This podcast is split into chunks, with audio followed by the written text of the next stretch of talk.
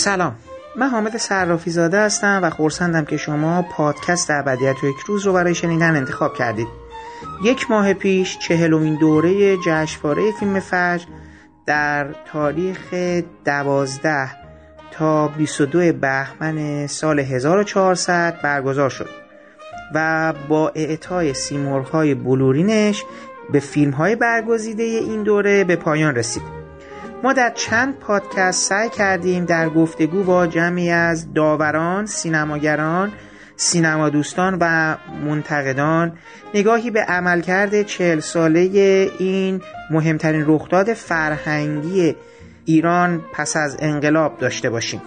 در ادامه اون مجموعه از پادکست ها شما در این نوبت شنونده صحبت های آقای ابوالحسن داوودی خواهید بود که در چند دوره داور این جشنواره بودن و آثارشون هم برنده سیمرغ‌های بلورین جشنواره فیلم فجر شده.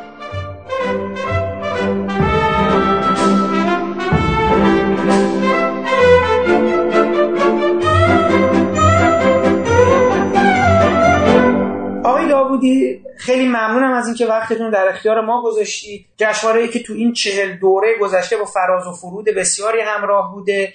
در یک مقطع یا احتمال در مقاطع شما داور بودید. نمی‌دونم شما یا هیچ بار در هیئت انتخاب بودید یا نه. ولی فکر می‌کنم اصلا شما اولین دوره ای که احتمالا با جشنواره شروع میشه سال 67 68 با فیلم سفر عشق شما. اگر من درست خاطرم باشه. ولی بله درسته. خیلی دوست دارم. ما قبل از اینکه وارد اون دوره یا دورهایی که شما داور بودید بشیم اصلا بفرمایید های داودی الان در این چهل یعنی الان که ما رسیدیم به این چهل روزگار حال و هوای سینمای ایران و به تب جشنواره فیلم وجه که تا سالیانی ویترین این سینما بود و احتمالا به ما گزارشی می‌داد از آن چیزی که پیش خواهد آمد در سال بعد رو به ما می‌داد رو چگونه ارزیابی می‌کنید؟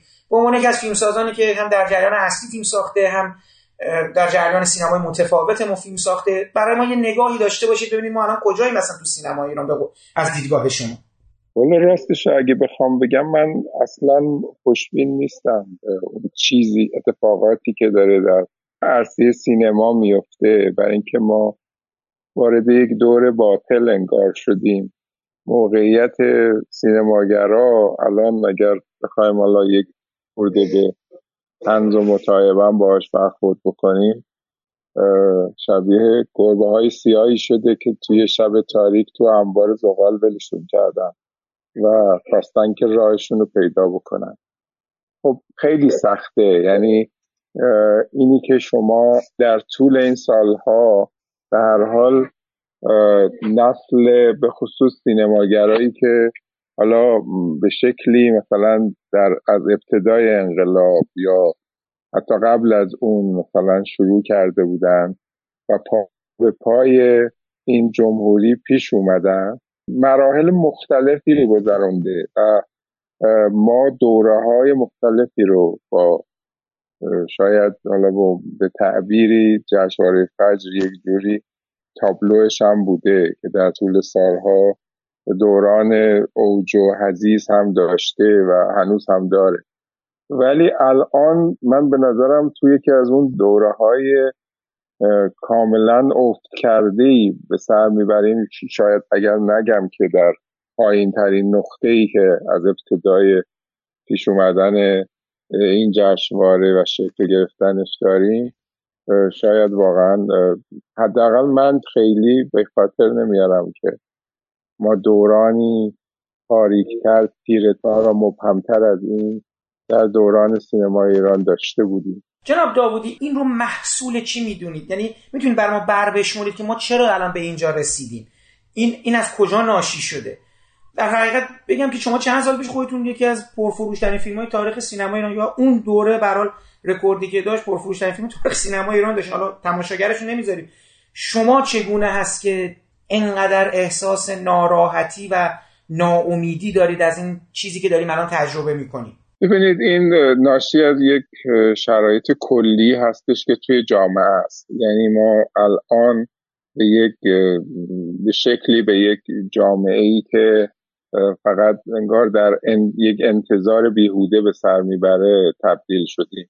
یک جامعه تماشاگری که انگار مسئولیت ها رو دیگه از خودش ترک کرده و فقط منتظر یک موقعیت بیهوده است یک موقعیت نامعلومیه که در تمام عرصه ها اینجوریه. در عرصه اقتصاد ما همین مسئله رو می‌بینیم در عرصه مسائل اجتماعی باز همین مورد رو می‌بینیم. خب سینما هم تابعی از اونه. ما به هر حال به عنوان یک شاخصه ای که در مقابل مسائل اجتماعی زودتر شاید اون شاخک کامون به حرکت در میاد. زودتر فضای حالا مطبوع یا نامطبوعی رو که توی جامعه هست درک می‌کنه. به همون دلیل شاید زودتر از این جریان متاثر میشیم. و تجربه این سالها این چند هم به هر حال به ما نشون میده که ما انگار در یک دور باطلی گیر کردیم. یعنی من الان دوباره روی کردهایی رو می‌بینم که این روی کردها کاملا یادآور مثلا دهه شسته و دوباره به همون شکل ارزش هایی که چندین بار از اوج سقوط کردن و به هر حال نشون داده شده که اونها خیلی نتونستن نه تأثیری در جامعه بگذارن نه تأثیری در مخاطبین عام بگذارن. ولی باز دوباره تاکید کاملا شاید توتالیستیه که من حالا زبونم نمیچرخه. یک جور چیز نظامی که تأکید نظامی که روی این نوع جا انداختن این تصور و این ذهنیت انگار این امیدی برای بهتر شدن انگار وجود نداره. و دوستان یک مسیر رو فقط نشون میدن و اون مسیریه که فقط در ذهن خودشون هست. و خب این به هر حال برای قریب به اتفاق اهالی سینما همین فضایی رو به وجود آورده که فضای ذهنی مثلا من هست. بنابراین خیلی ربطی به این نداره که من فیلمساز موفقی هستم یا نیستم. من فیلمسازی مثل خیلی های دیگه بیشتر از اون چیزی که مایه ارتزاقم باشه بیشتر اون عشق و علاقه و اون نوع دینی هستش که به جامعه به ملتی که من هم یک یکی از اون آهات هستم و به کشورم احساس می‌کنم. و تمام کارهایی هم که کردم سعی کردم که این بچ رو درش جدی نگاه بکنم. بنابراین الان از زاویه اینی که من محتاج باشم مثلا فیلم بسازم نه ممکنه شرایط خوشبختانه من یک چیز رو تو زندگیم همیشه نگه داشتم به عنوان شخصی خوب اینو بگم. که شرایط زندگی خانوادگیمو به گونه نگه داشتم که با همون حقوق بازنشستگی که با 15 روز حقوق و 15 سال خدمت که شد 20 سال از تلویزیون داشتم بتونم با همون زندگی رو بگذارم. بنابراین راحت می‌تونم به چیزایی که دوست ندارم نه بگم و نیازی هم به, به اون شکل به کار کردن ندارم. و اینکه زندگیمو در یک اندازه محدودی نگه داشتم. ولی واقعیت جامعه نیست. واقعیت جامعه اینه که خیلی از بسیاری از افراد همون شرایط رو هم ندارند و الان چه به لحاظ اقتصادی چه به لحاظ فرهنگی در شرایط بسیار نامطلوبی به سر می‌برند. و تصویری که تصویر دولتی و حکومتی هم که داده میشه واقعا تصویری که خب می‌دونیم در طول این سه دهه بارها و بارها تجربه کردیم که هیچ وقت این جامعه قابل رسیدن نیست. برای اینکه دیگه اضافه گویی اگر این میزان زوال اخلاق رو در جامعه اگر ما بخوایم جستجو بکنیم به نظرم میاد اگر ما در صدر همه کشورها نباشیم در همون چند تای اول هستیم که خب این یه فاجعه است و نتیجه شده این. خب توی عرصه سینما هم خیلی جدای از این جریان نیست. وقتی ما فضای روانی یک فیلمساز با فضای روانی مخاطبش خیلی وقتا با هم عجین میشن. یعنی ما فضای روانیمون در فیلم هامون تنیده میشه. بنابراین وقتی اون فضای روانی سقوط بکنه دیگه به نظر اینه که سینما ایران داره سقوط می‌کنه. این در تمام مراحل. بله متوجه شدم. خب جناب داودی ما قبل از اینکه حالا وارد جشنواره بشیم چون این نکته هم شما فهمیدید من حالا یه سوالی دارم اصلا کلا برای خودم هم جالبه. از سال 96 تا الان 1400 با توجه به موفقیت فیلم قبلی شما به قاعده می‌شد پیش بینی کرد حداقل باید دو سال پیش یا حداقل یک سال پیش شما پروژه رو کلید بزنید. می‌تونم ازتون بپرسم آیا تلاش کردید به قول معروف قدمی برداشتید به این سم یا اصلا کنن این جوی که پدید اومده که الان فرمودید این شما رو هم باز داشته از اینکه دست بزنید به ساخت یک فیلم دیگه حالا کاری به چیز مالیش ندارم. در هر زن چون شما هم فیلم کمدی داشتید هم فیلم جدی داشتید توی کارنامه‌تون. میگم به عرصه های مختلفی سرک کشیدید و تجربه های گوناگونی تو کارنامه‌تون هست. تو این چهار سال گذشته تلاش دیگه بعد از اون فیلم موفق کردید برای اینکه دوباره کاری رو عرضه کنید یا با مانعی روبرو شدید این چند وقته؟ البته یعنی ما به هر حال چون اساس زندگی ما فیلمساز ها حالا چون شما هم به هر حال عضوی از این جریان هستید و حالا دوستدار سینما هستید و به نوعی ناقد سینما هستید اینو متوجه میشید که توی این عرصه ما اگر کار نکنیم عملا معناش اینه که زندگی نمی کنیم بله ولی اما بیشتر از اون چیزی که من دنبال کار باشم شاید دیگران دنبال کار کردن من بودن اما از وجهی که خودشون می‌خواستن. یعنی من بعد از اون پروژه آخرم شاید واقعا بیش از مثلا 20 تا فیلم نامه برای من فرستاده شد و پیشنهادات مختلفی شد که همین عرصه رو حالا یا مثلا ادامه اون فیلم رو بخوام بسازم یا در اون زمینه کار کنم. ولی واقعیتش اینه که به این دلیل من در هیچ عرصه ای دوام نیاوردم چون نمی‌خوام خودم رو تکرار کنم. نمی‌خوام به خصوص موفقیت رو تکرار کنم. چرا؟ اگر فیلمی احساس کردم که فیلم شکست خورده یا نتونستم اون شرایط لازم رو اون حرفی رو که می‌خواستم بزنم رو بیان بکنم. حالا چه به دلیل شرایط اقتصادی چه به هر دلیل دیگه ای در اون شرایط سعی کردم که اونو دوباره بهتر تکرار بکنم. اما اون جایی که احساس کردم که اون شیوه سینمایی که در, در واقع یعنی نوع سینمایی که برای بیان خودم برای اون چیزی که می‌خواستم بگم انتخاب کردم کافی بوده و تونسته اون ارتباط لازم برقرار کنه. دیگه واقعا پرهیز کردم.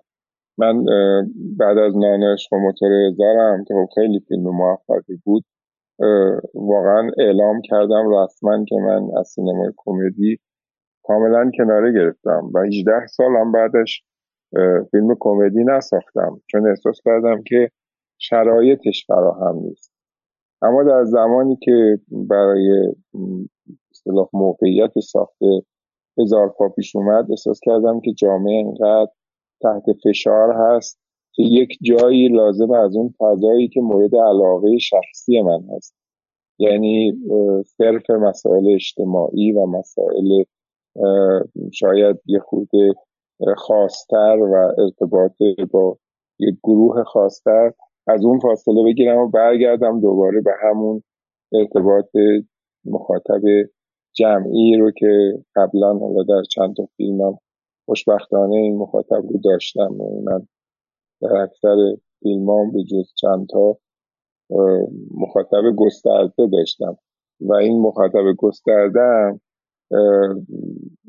به من تونستن مسیرم رو بدن. بدون اینکه سعی کنم همیشه تو این مرحله از افتادن توی چاله ابتزال و رفتن به اصطلاح به سطح پایینم تا جایی که می‌تونم و در توانم هست جلوگیری بکنم. به همین دلیلی که من حاضر نشدم بعد از این چهار سال نه هزار پای دوسته و چهار رو بسازم و نه فیلم ها و فیلمنامه های زیادی رو که تو همین زمینه برام فرستاده بودن و با حالا موقعیت خیلی خوب هم و می‌خواستن سرمایه گذاری بکنن. ولی من اونا رو طبعا دوست نداشتم. یکی دو تا پروژم بود که خواستم و وقتم پاش گذاشتم ولی خب انجام نرسید. و الانم همین الانم شاید در جریان باز پروژه ای هستم که نمی‌دونم حالا کی انجام میشه. ولی قطعا اون چیزی رو می‌سازم که احساس کنم که اولا خودم دلم می‌خواد ساخته بشه. دو اینکه احساس می‌کنم که جامعه بهش نیاز داره به اون و اون جذابیت لازم یا اون ضرورت لزومش برای ساخته شدنش وجود داشته باشه. در این صورت خب طبعا کار نمی‌کنم. البته این موقعیت طبعا برای همه فیلمسازها وجود نداره. یعنی ما بسیاری از فیلمسازامون هستن که واقعا امکان کار رو ندارن الان. یعنی در حالی که بسیار هم سعی می‌کنن برای کار کردن یا امکان کار رو ندارن یا بهشون اجازه کار کردن نمیدن یا بیج عنوان نمی‌تونن به اون موقعیت مطلوبی رو که شایستش هستن برای کار کردن دست پیدا بکنن. حالا از سرمایه گرفته تا امکانات کار تا سانسور تا هر چیز دیگه اینها به هر حال شرایطیه که بسیاری از کارگردان ها و به خصوص به صلاح دستن در سینما به خصوص کارگردان ها رو درگیر خودش کرده. ما الان دوره های کار یا این دوره های زمانی وقتی یک بار توی آمار نگاه می‌کنیم می‌بینیم که سال به سال داره بیشتر میشه. یعنی آمار فاصله بین فیلم های کارگردان های سینما و مثلا فیلم هایی که ساخته میشه داره بیشتر و بیشتر میشه. و خب این ناشی از همون شرایطی که تو ابتدای صحبت هم گفت. من حالا یه نکته دیگه در مورد خود هزار پا بگم چون برام اینم نکته جالبی یعنی حالا فرصتی از من از مدت ها تونستیم با شما صحبت کنم من موضوعات بسیار زیادی بوده. دوست داشتم باهاتون صحبت کنم. ان در یه نوبت های دیگه. ولی نکته جالب هزار پا آقای داوودی به نظر که در دل یه جریانی قرار می‌گیره که برای من جالبه وقتی نگاه می‌کنم. ببینید نسل من در دهه 60 که کودکیش بود در دهه هفتاد که نوجوانی و بعد جوانیشه برای تجربیاتی از زیست اون دورانش تلخ یا شیرین از سر گذرونده. اونایی که سنشون از من بالاتر بوده احتمالا شرایط سختتری رو از من کودک تجربه کردن. به دلیل فضای جنگ به دلیل فضای برای تنگ نظری هایی که بوده که این تنگ نظری ها به یه وضعیت خود جشنواره رو که حالا تو موضوع امشبمون هست مورد در حقیقت مورد تنگنا قرار میده و کوچکش می‌کنه. یعنی انتخابایی که صورت می‌گیره جوایزی که داده میشه خب اینا تا میانه های دهه 60 هست و میایم که حالا بعد یه گشایش میشه حالا دوباره هم چیزی که شما فهمیدید ما دوباره برگشتیم انگار به دهه 60 چون که شما فهمیدید ما یه روی کردی دوباره انگار ما داریم یک در یک دور باطلی گیر افتادیم. می‌خوام یه نگاه متعایب نگری داشته باشم به جریان هزار پا که در دلشه و اونم اینه که اگر بگیم مثلا با خشم به گذشته ننگر این هستش که در حقیقت روایتی تنزگونه داره از دورانی میگه که برای برخی ها تراژیک بوده. هزار پا همون نه که بگم همونجاست ولی تو یک انگار همون روایته. جاییست که نهنگ انبر داره برخورد می‌کنه به یه نوعی بمب از یه نوع دیگه داره برخورد می‌کنه. خب اینا شاخص های اون فیلم هایی که مثلا دهه 60 رو که ما تجربه کردیم دارن از یه زاویه دیگه روایت می‌کنن. اصلا در دهه 90 ما دوباره برگشتیم برای بازخانی دهه 60 سیستم مهدویان یه جور فیلم های زیاد دیگه رو ما داریم می‌بینیم که وقایع تاریخی اون دوره رو از ماجرای نیمروز بگیرید لباس شخصی بگیرید و امکان نینا بگیرید و و و. حتی نکته جالب اینجاست که مثلا در فیلم شما تصویری که داره از مجاهدین یا منافقین حالا به هر حال با هر خانش دهه 90 1400 سپهر عمومی چیه رو نمی‌دونم. ما چی باید خطاب کنیم؟ ما برای اولین بار تقریبا فکر می‌کنم داریم با اون فیگور کسانی که در دهه 60 شمایل ترس و وحشت بودن تو دل فیلم های ما به عنوان فیگورهای مسخره یعنی داره مسخرهشون می‌کنیم. فیگور طنز میشن فیگور خنده میشن مایه مسرت میشن. برای من جالبه دوست دارم تحلیل شما رو در مورد این برگشت یک جمعی از فیلمسازهای ما از جمله شما که برها تو دل اون جریان قرار می‌گیرین هم نسبت به دهه توی فیلماشون بدونم.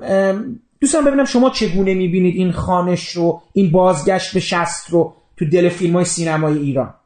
ببینید آقای صرافی زاده من نمی‌دونم حالا می‌دونید یا نه که من رشته دیگم غیر از سینما جامعه شناسی بوده و خیلی هم به این مبحثی که به اصطلاح مالا درسش رو خوندم مالا بعدش سعی کردم درش یه ذره چیزی داشته باشم تفحصی داشته باشم خیلی علاقه من بودم. این بحث مربوط به شاید مثلا این فیلم خاص نیست یا این دوره خاص نیستش. این در واقع نتیجه و برایند یک تفکره. یعنی این رو شما اگر مثلا فیلم نانشق موتور هزار هم نگاه بکنید می‌بینید نانشق موتور هزار در اوج یک دوران امید توی سینما ایران به خصوص حالا تو نسل جوان و طبقه متوسط و نسل تحصیل کرده دوران خاتمی و دوران دوم خورداد یه نسل امید بود. یعنی همه ماها تصور می‌کردیم که خب این اصلاحاتی که پیش اومده طبعا می‌تونه یک شرایط بهتری رو از مدنیت برای جامعه به وجود بیاره یه تعاریف تازه‌ای بده نگاه جدیدی رو به آزادی نمی‌دونم مباحث اجتماعی دریچه هایی رو باز بکنه و به همین دلیل یک فضای کاملا امیدواری توی این سطح به خصوص میگم توی طبقه متوسط و قشر روشنفکر و قشر قشر تحصیل کرده به وجود اومده بود. یعنی اون زمان ما تصور می‌کردیم واقعا این اصلاح طلبا کاری ازشون برمیاد و خب می‌تونن یک جوری مثلا یک مسیر رو عوض بکنن یا تصحیح بکنن. و طبعا تو اون شرایط من به لحاظ شخصی یعنی به عنوان یکی از این آهاد جامعه طرفدار اصلاح طلبا بودم طرفدار دوم خوردادیا بودم. اما موقعی که با پیمان قاسم خانی نشستیم و فیلمنامه نانش رو نوشتیم نانش کاملا یک کمدی سیاسی هست. تعبیر اولم که به پیمان گفتم و یادآور شدم که ما با این روی کرد پیش بریم.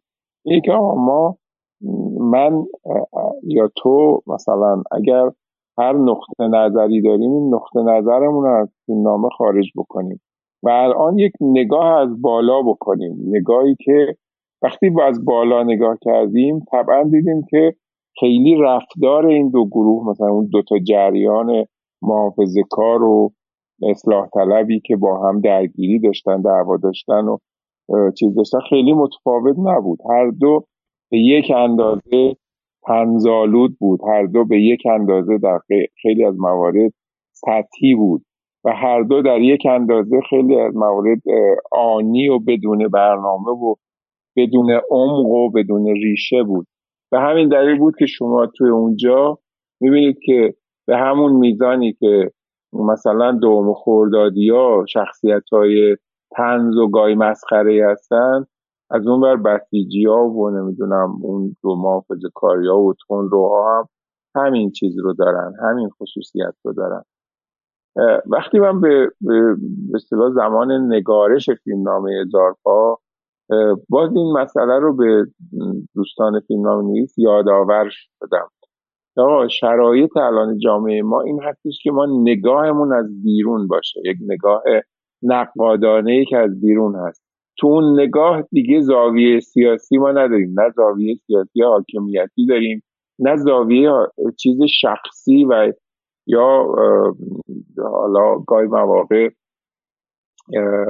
یه خود تبلیغاتی و پوپولیستی هیچ کدوم از اینا رو نخوا... نه نباید داشته باشیم. نگاهمون معطوف بشه به اینکه واقعا الان اگر نگاه بکنیم خیلی از رفتار خودمون تو اون دهه چه چیزاییش به نظرمون خنده دار میاد. خب وقتی نگاه کردیم دیدیم خیلی از مباحثش خنده دار میاد و توش خیلی اونجا هم دیگه رفتی به این باز به این فاصله گذاری ها نداشت. یعنی به همون اندازه که یک رزمنده ای که واقعا با خلوص نیت هم اون زمان رفته بود و جنگیده بود می‌تونست اونجا مایه تنز باشه. به همون اندازه یک کسی که حالا اون زمان مجاهد بود بعد اسمش منافق شد هر چیزی و روی کردش رو به شکلی عوض کرد. این روی کرد به نظر میاد که روی کرد روی کرد غلطیه. ولی با وجود این خیلی ما سعی کردیم که از همون مرحله فیلم نامه فاصله بین اینها نگذاریم. یه چیزی که شاید لحاظ حالا تحقیق جامعه شناختی برای خود من خیلی مهم بود. من هم من هم مثلا رضا عطاران که خب یه خورده این مباحث براش مهم بود. یه خورده نگران این بودیم که مثلا حالا یک چمچین تصویری که ما دادیم به خصوص توی خارج از کشور چه برخوردی رو داره؟ خب ما با این فیلم یه سری نمایش داشتیم جاهای مختلف دنیا. و تصور من این بود که خب من حالا مثلا فرسانی تو اروپا اگر میام نمی‌دونم تو سوئد توی آلمان تو انگلیس یا تو کانادا مثلا این فیلم نشون یا تو امریکا مثلا این فیلم نشون داده میشه باید حالا پاسخگوی اعتراضات چیز باشم مثلا همون جریان معترض همون مجاهدینه که در رفتن و منافق شدن و منافق نامیده میشن. حالا اونا ولی جالبه که دیدم که خیلی از اینها اومدن و با فیلم خندیدن و هیچ احساس چیزی هم نکردن. به همون شکل که بسیاری از همون یعنی شاید شاید صد درصد حالا غیر از اون افراتیونی که همیشه خودشون قیم همه چیز می‌دونن. از همون رزمنده ها همون کسانی که اون زمان جنگیدن خیلی هاشون الان دچار مشکلات اجتماعی اقتصادی هستن. اومدن فیلم رو دیدن و ازش لذت بردن. هیچ احساس توهینی نسبت به چیز نکردن. این برای من خیلی جذاب بود که شما اگر تنزتون بتونه نزدیک بشه به یک تنز محترمانه. منظورم از محترمانه. تعبیر حاکمیتی نیست که مثلا بکنن حالا همه چیز رو باید در لایه های چندگانه بپیچونین و چیز بکنید. نه ما زبان مردم رو هم انتخاب می‌کنیم. اما سعی می‌کنیم به مردم توهین نکنیم. و این چیزی بود که به نظر من در هزار پا اتفاق افتاد. و شاید یکی از دلایل موفقیت فیلم هم همین بود. یعنی شما حالا چون خیلی این قضیه مطرح نشده الان مثلا میگن پرفروشترین فیلم چیز فلانه مثلا شده 20 میلیارد فروخته 40 میلیارد فروخته. فیلم تعداد با تماشاگر پرفروشترین فیلم امسال یک چهارم تعداد مخاطب فیلم هزار پاست یعنی با تعبیر فروش و قیمت بلیت امروز فیلم هزار پا بالای 100 میلیارد باید فروش می‌کرد. اونجا رقم فروشش می‌شد. بنابراین این مسئله برای من از این جهت اهمیت داره. شاید نه از جهت از جهت تعداد مخاطب برای من اهمیت داره نه رقم فروش. یعنی این تعداد مخاطبی که دیدن حالا این تعداد مخاطبی که در سینما فقط دیدن.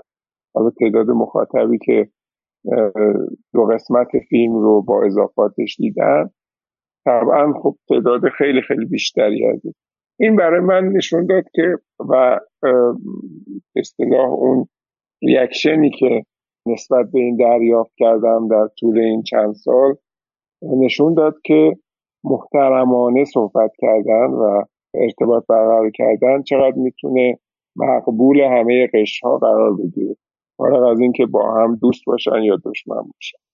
بله متوجه هستم.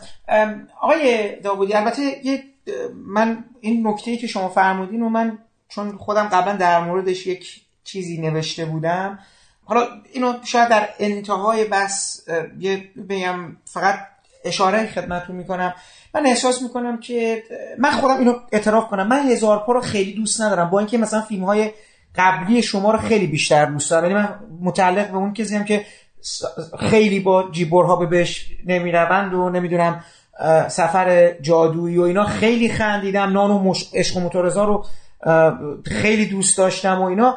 با چیز فاصله دارم با هزار با ولی یه نکا... یعنی خود فیلم رو خیلی نماینده درستی از زمانش از یه معنای دیگه می‌دونم.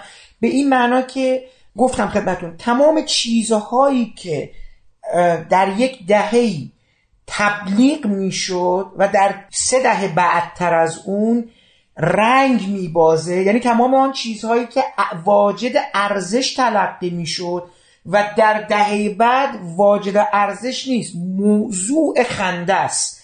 یعنی یه مثال الان می‌زنم چون نوشتم یعنی چیز ندارم که این سکانسی در فیلم شما هست. اینو همیشه به عنوان نکته کلیدی اصلا این عنوان سکانس کلیدی برای خیلی جا مثال می‌زنم.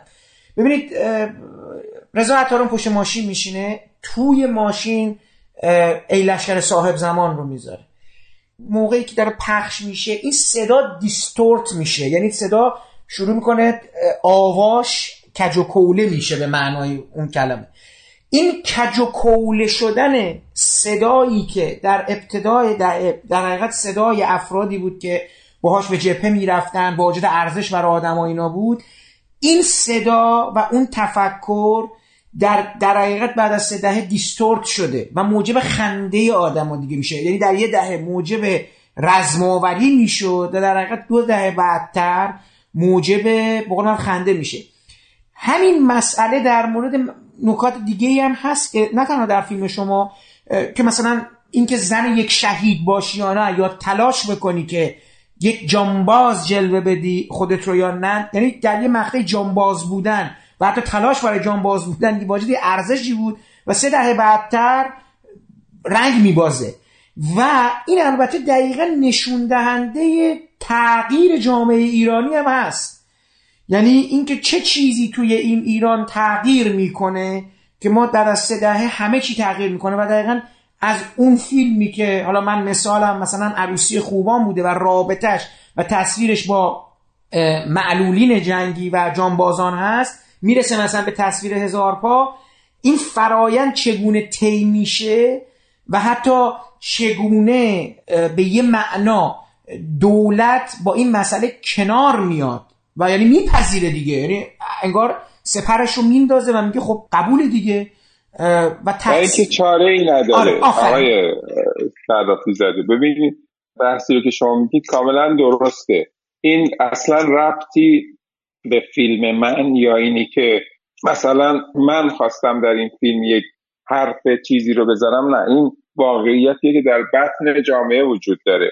یعنی بسیاری از ارزش ها تا حد معکوس شدن در طول این سالها دگرگون شدن. این دگرگون شدگی هم از جامعه به سینما اومده نه اینکه از سینما به جامعه بره. سینما درست تاثیر گذاشته اما جامعه روی سینما بیشتر تاثیر گذاشته. یعنی من اگر بیانی رو این تو دارم یا مفهومی رو این تو دارم این مفهوم رو قبل از اینی که من بخوام به جامعه تزریق بکنم جامعه به ذهن من تزریق کرده. و این این چیزیه که من از اونجا گرفتم. این ذهنیت بسیاری از ارزش های اون زمان مثلا شما با صدای آهنگران می‌دونید مثلا چقدر چیز کردن. ولی خب الان شما وقتی میشنوید دیگه کمترین شاید در خیلی از مواقع هیچ گونه حسی از اون فضای شیدایی رو که می‌تونست به وجود بیاره رو دیگه نمی‌تونید احساس بکنید. اونهایی هم که رفتن و بزرگتر شدن تازه الان به کلی خیلی هاشون فرق کردن. این واقعیتیه که به جامعه و حاکمیت خیلی از موارد دیگه نمی‌تونه باهاش مقابله بکنه. یعنی شما هر نوع تصویر و ارزش حاکمیتی رو بخواید ترویج بدید می‌تونید حالا با زور با زور اسلحه با فشار با سانسور با محدودیت اینو به وجود بیارید. اما نمی‌تونید پایدار نگهش دارید. این بحثیه که در مورد چیز اتفاق افتاده. بنابراین من این رو از خودم خلق نکردم. من اینو از جامعه گرفتم و از تصور ذهنیتی که توی بطن جامعه هست. و اون چیزی هم که شما در بقیه روی ها می‌بینید باز همینه. یعنی شما نگاه به دهه شست دهه شست واقعا یک دهه عجیب غریب البته بود. دهه که شاید به لحاظ مطالعه اجتماعی بسیار بیشتر از دهه های دیگه دهه هفتاد هشتاد نود میشه راجع بهش صحبت کرد میشه راجع بهش مسئله آورد. چون یک دگردیسی کامل در جامعه اتفاق میفته در این حالی که جامعه از یک معصومیت از یک شاید نمی‌دونم حالا اسمشو بگذارم خیلی ها اینو اشتباه تاریخی محسوب کردن اشتباه در برداشت و در برداشتی از موقعیتی که داشتن که اون چیزی که در بعد از دهه بعد از 57 به وجود میاد اینها تو اونجا تو اون دهه معصومیت در واقع اون دگردیسی شخصیتی انجام میشه توی سطح کل جامعه. یعنی بعد از اون هست از دهه هفتاد به بعد هست که ما می‌بینیم که ملاحظات دنیاگرانه ملاحظات نمی‌دونم خیلی خارج یعنی دور شدن از اخلاقیات از خیلی از این مسائل تو سطح جامعه نه تنها به وجود میاد بلکه تبدیل به ارزش میشه تبدیل به فضیلت میشه. این اون چیزیه که من من فیلمساز در واقع از جامعه خودم می‌گیرم.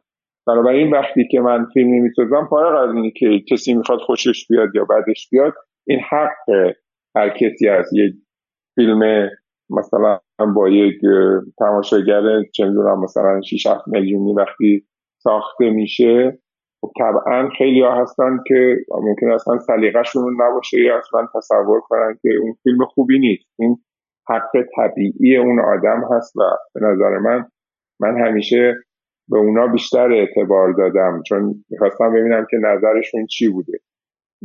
ولی در این مورد خاص من بر اساس تجربه شخصی گفتم اینو بیشتر از سطح جامعه گرفتم تا اینکه بخوام حالا حرف جدیدی رو یا چیزی جدیدی رو بگم. نه قطعا همینطوره که شما میفرمایید. میگم منم در حقیقت باز تاکید می‌کنم که احساس می‌کنم روند تغییر جامعه ایران و ارزش های درون اون و در حقیقت قلب شدنش و تغییراتش رو اتفاقا در سینمای بعد از انقلاب با سانسور فراوانی که حتی وجود داشته شما می‌تونید یک تصویری از روح درون جامعه رو در داخل فیلم های ایران یعنی اگه از همین به قول شما اگه بیرون جعبه وایسیم همین out of box بخوایم به کل این چهل و اندی سال نگاه بکنیم می‌تونیم ببینیم که سینمای ما داشته چه پیغامی رو از تو دل جامعه منتقل می‌کرده؟ در حقیقت بهتر این بگم. اکثریت روح غالب جامعه چی بوده؟ که چگونه تو سینما منتقل می‌شده و بعد به تدریج ما می‌رسیم به یه جایی که با تمام تمام این سانسور در حقیقت دوباره به قول شما داریم برمیگردیم به همون دهه یعنی داره یه جورایی نظارتی و هدایتی حمایتی میشه. حالا بحث امشب ما تقریبا این یه مقدمه طولانی بود که ما برسیم به این. باز ولی به قول شما اون چیزی که تو دل جامعه جریان داره واقعیت سرریز می‌کنه خودش رو. توی تصاویر توی نگاه فیلمساز توی فیلمنامه توی خانشش. حالا من دیگه این بحث رو فعلا اینجا ادامه نمیدم. ما دوست داریم که در مورد رابطه شما و جشنواره بدونیم. و آقای حاجی حسینی شما شروع کنید. بفرمایید. من حالا دوباره برمیگردم به صحبت اینکه آقای داوودی رابطهشون با جشنواره فجر اصلا چگونه بوده و چی می‌بینن تو این جشنواره اینا؟ آقای حاجی حسینی بفرمایید شد آقای داوودی شما اولین فیلمتون توی جشنواره فکر کنم صفر عشق بود سال 67 که بله. نکته مهم اینه که حالا جدا از بحث جشنواره چرا نسخه از این فیلم بیرون نیست؟ بحث تهیه کنندشه قضیهش چیه؟ ارزم به خدمتتون فیلم سفر عشق درست در کوران دورانی ساخته شد که شاید شرایط شکل گرفتن محکم چیز بود و جریان هجاب بود در جامعه و توی این فیلم بحث اولش چون فیلم توی فیلم ملودرام خانوادگیه یعنی هیچ گونه ملودرام عاشقانه است و هیچ گونه چیز مفهوم سیاسی و اینها هم توش نبود. به خصوص اینکه فیلم اول منم بود و می‌خواستم که خیلی گرفتاری و چیز نداشته باشه بحث سانسور اینا نداشته باشه اما به دلیل قصه فیلم توی نصفی از فیلم گلچهره سجادیه که شخصیت اول اون فیلم بازی می‌کرد چون عمل جراحی مغز شده بود ماهاش رو کوتاه کرده بودیم و با این توریایی که بعد از عمل می‌گذارن رو سریجشون نمی‌دونم حالا آقای دکتر می‌دونه سارجی فیکس مثل این که میگن. با اونا چیز بود مجبور بودیم بگیریم و بعدا خب این جز موارد ممنوعه ای شد که دیگه این فیلم هیچ وقت به نمایش در نیامد یعنی فقط در تهران یه اکران خیلی محدود داشت. و یکی دو تا شهر مثلا مثل مشهد و اصفهان. و بعد دیگه کاملا از پرده اومد پایین و دیگه هیچ وقتم هیچ نسخه ای ازش بیرون نیامد من هم تنها فیلمیه که هیچ نسخه ای ازش ندارم. اگه داشتین من خوشحال میشم که داشته باشم. دلیل اینکه بعد تو این چند سال بیرون نیومده رو با یافت حقش تلویزیون نداشته رو خب متوجه شدیم. ولی خب مثلا تهیه کننده کی بوده که الان تهیه کننده تلویزیون بود. آها تلویزیون اشکال اشکال اصلی قضیه هم اینجاست من یادمه که تیزر این فیلم رو خیلی سال همون سالا تو اسم فیلم هم میمد عجیب بود دیگه. ما نمی‌دونستیم که اون موقع منی که بچه بودم فرق سفر با صفر رو نمی‌دونستم. این چیه؟ صفر اصلا چیه؟ بعد اون موقع یادم قبل خیلی این به وضوح یادمه. قبل از مجموعه دیدنی ها که مثلا یه شنبه ها پخش می‌شد و اینا همیشه برنامه بود که این کلمه صفر عشق. بعد اصلا من این چیه؟ این یعنی چون در یعنی تازگی این کلمه این واژه داشت برامون و همیشه کنجکاو هم بودم و دقیقا هم که شما فرمودید یادمه که یه اکران به شدت محدودی رو چیز کرد و دیگه هیچ وقت ما هیچ اثری هم ندیدیم. من می‌دونستم که یعنی بعدا خوندم که تلویزیون تهیه کننده شده و خب دیگه وقتی تلویزیون همچین تصمیمی رو بگیره دیگه هیچ در دست شما نیست. ولی قطعا صدا سیما آرشیوش داشته باشه دیگه نه؟ یه نسخه اونجا باید باشه. بله تو آرشیو داره. تو آرشیو هست و حالا منم خیلی سعی کردم که دست پیدا بکنم. حالا به ممکنه چیزم بشه دیگه. شاید به اصطلاح یه جورایی بتونیم یه نسخه ازش پیدا بکنیم. ولی واقعیتش اینه همینجوری که شما گفتید حالا من یه, خاطره یه خود کمیکم بگم که من چون اولین فیلمم بود و خیلی خوب برام مهم بود زمانی که اکران شد سازمان پخشش همون خود تلویزیون بود که دفترشون توی مجله سروش بود. اون زمان توی خیابونه تختاووز و رفته بودم اونجا نشسته بودم. جلوی من یکی از استمادارای میدون شوش زنگ زد به مدیر پخش اونجا و مدیر پخش تلفن رو گذاشت اون دکمه بلنگوش رو زد و که منم بشنوم. شروع کرد به این به پرستدا و فریاد و اینا که آقا این پوسترها چیه؟ و اون زمان حالا غیر از این چیزی که فرستادیم خیلی حس روشن فکرانه و فضای روشن فکرانه فکر می‌کردم خب خیلی اینا ارزش اعتبار هستش. نمودش در واقع در سطح جامعه حالا بدونه بنابراین خیلی سعی کردم که همه جریانات فیلم و تبلیغات این باشه. هیچ وقت نمیفهمیدم که مخاطب عام یعنی چی سلیقه عام یعنی چی. بنابراین به همین دلیل مثلا پستر فیلم رو من خدا بیاموزه به علیرضا اسپهبد دادم. علیرضا اسپهبد خب یه نقاش بسیار قابل بود از گرافیست بسیار قابل که فضای ذهنی خاص خودش رو داشت. همچنین ذهنیت ایدئولوژیک و اینها و نگاه خاص خودش رو داشت. پستری رو که راجع به فیلم بود فقط یه گل سرخ بود که انگار مثلا رو کاغذ سفید کشیده شده. بعد گوشه کاغذ رو تا کردن اومده روی گل سرخ و اونجایی که اومده رو گل سرخ مثل حالت مثلا یه کاغذ کالک اون گل رو تیره و تار کرده. یعنی یه خود محوش کرده. بعد گوشه پستر رو ما بریدیم. همون قسمتی که تا خورده بود. اون قسمت گوشه رو بریدیم که پستر اصلا حالت چهار, چهار تا زل نه چیز نداشت. حالت زوزنقه داشت.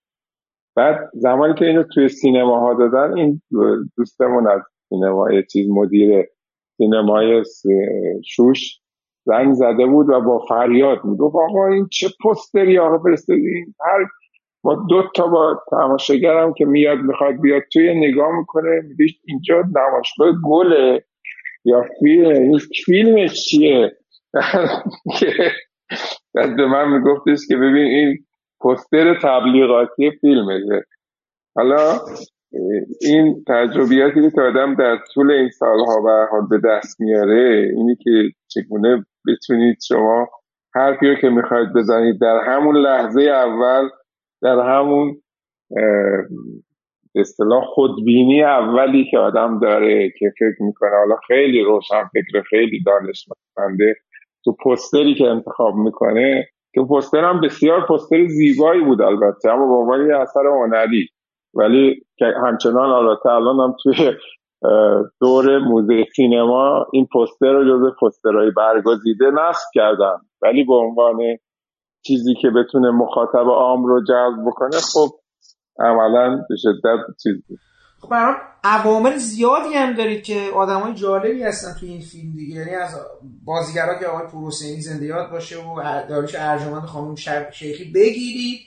تو موسیقی شا... چشمازر و فیلم بردار سباست و تدوینگر حسن دوست و یعنی شما کل یعنی به قاعده باید این فیلم اول با این جمعی که تدارک دیده شده برای ما که ندیدیم دیگه ما فقط اون گله رو یادمونه ولی من این گله نمی‌دونم من تو, تو تیزرم صدای آقای انور بود. یا نه نمی‌دونم. حالا آقای انور می‌گفت تیزرش یا نه یادم نمی‌دونم صدای آقای بهروز رزوی رزوی چون اون زمان ما چیزو من اتفاقا خیلی دوست داشتم که انور بگه و انور رو پیداش نکردم اون زمان. اون زمان هنوز تلفن نه تلفن موبایلی بود نه چیزی. هیچ شماره تلفنی کسی ازش نداشت.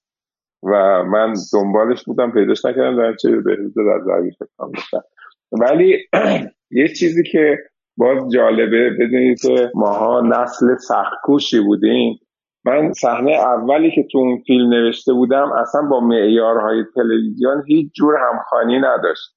یعنی سکانس شروع فیلم و تیتراژ فیلم یک حرکت دوربین حالا یک سره بود که مثلا سه دقیقه ادامه پیدا می‌کرد. البته خب یه جاهایی توی یک جاهای نامشخصی تو آسمون و اینا کات می‌خورد. و چیزش هم این بود که ما با یک پرنده سفید از بالای برفهای مثلا دامنه کوه دماوند شروع می‌کنیم. و با همین میایم پایین با پرواز این میایم پایین میایم میایم می‌رسیم روی شهر روی خیابون ها اینا بعد میاد پشت یک توی خیابونی و میاد توی کوچه و پشت یک خونه ای و پشت یک پنجره ای که پرده هاش کشیده است. و بعد از داخل حالا دیگه می‌بینیم که شروع فیلمه که گلچهره سجادیه رو می‌بینیم که میاد داره آماده میشه که بره بیرون. می‌بینه که یه ضربه ای به شیشه خورد. وقتی پنجره باز می‌کنیم این پرنده خورده به شیشه و افتاده پایین. خب این تمام تیتراژ روی این قسمت اول میومد اون زمان من چیزی نزدیک به دو سال فقط جنگیدم تا اینکه بتونم این صحنه رو با و مثل الان هم درون و این حرفا نبود به سادگی هر کسی مثلا ما تو دفترمون خودمون مثلا درون داشته باشیم بتونیم راحت هر موقع می‌خوایم هوا بکنیم. شما باید حتما هلیکوپتر می‌گرفتی هلیشات می‌گرفتی بعد هلیمانت می‌گرفتی که بسیار دوربین مخصوص اون رو می‌گرفتی پایه مخصوص اون همه این چیزا مواردی بودش که خب برای فیلم اول خیلی اصلا عجیب غریب احمقانه به نظر می‌رسید تا اینکه آرمانی بشه. ولی خب من شرایطی رو وجود که این صحنه رو گرفتم. حالا خود اون صحنه و گرفتنش تو زمانی که هنوز جنگ بود خودش اصلا یک فیلمنامه است. حالا یک فیلمنامه طولانیه که شاید چیزش الان نیست و بیشتر فیلمنامه کمدیه که چجوری اصلا اونو با ما هلیکوپتر گرفتیم و اومدیم. اینو, اینو می‌خواستم بگم که فیلم های ما اون دوره خیلی سخت ساخته می‌شد به نسبت الان. چون امکانات و شرایط و اصطلاح نوع تکنیکی که ما به کار می بردیم خب خیلی خیلی سختتر از الان بود و اون محدودیت ها ما من خیلی از صحنه ها رو صحنه های خیلی مهم فیلم هامو مثلا اگر صحنه توی مونتاژ دو دقیقه بوده واقعا با یه کاست گرفتم. یعنی با یه برداشت. مثلا ممکن شده که من 20 تا پلان رو با یه برداشت گرفتم چون فیلم نداشتیم. یعنی فیلم یعنی که من نداشتم فیلم مثلا پیدا نمی‌شده. مثلا فیلم فیلم صدا باید می‌خواستیم اون فیلم تو اون شرایط پیدا نمی‌شد. و ما یه حلقه بیشتر نداشتیم و مجبور بودم مثلا اون صحنه رو من بگیرم. این خیلی چیزای مواردی بود که من گاهی وقتا الان می‌بینم به خصوص نسل جوان ما یه خود اوقات خودش رو هدر میده در این تعداد برداشت های سهل الوصول و تحکشانی که می‌گیرن رو مثلا فکر می‌کنه خیلی جذابه که مثلا 60 تا برداشت بگیره 70 تا برداشت بگیره فلان. در حالی که معمولا تجربه من نشون داده که تو اون دو سه برداشت اول اگر خوب نشه شما دیگه خیلی خیلی نادره که بتونید به یک برداشت بهتری دست پیدا بکنید. که از اون دو ستای اول بهتر باشه.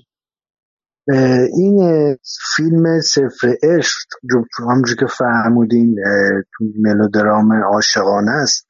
من تو از بچگی فکر می‌کردم میره در رده اون فیلم هایی که در بعد از اون آنسکر مه و دلنمک و نارونه و اینا ساخته شد یه فازای تحت تاثیر اون فیلم های ارفانی نیست. فقط ملودرام عاشقانه ببینید حالا شاید ما هیچ وقت یه چیز قالب کلیشه دست که نداریم. بله فیلم های اون دوره کلا اون معناگرایی و اخلاقیات و فلان اینا جز چیزاش بود. و, و اصلا این فیلم هم کلیت قصهش راجع به یک جور ایثار بود. یعنی یک زنی که یک جایی می‌فهمه که زن پولدار و مرفع و تحصیل کرده ای که می‌فهمه دچار مرگ داره میشه.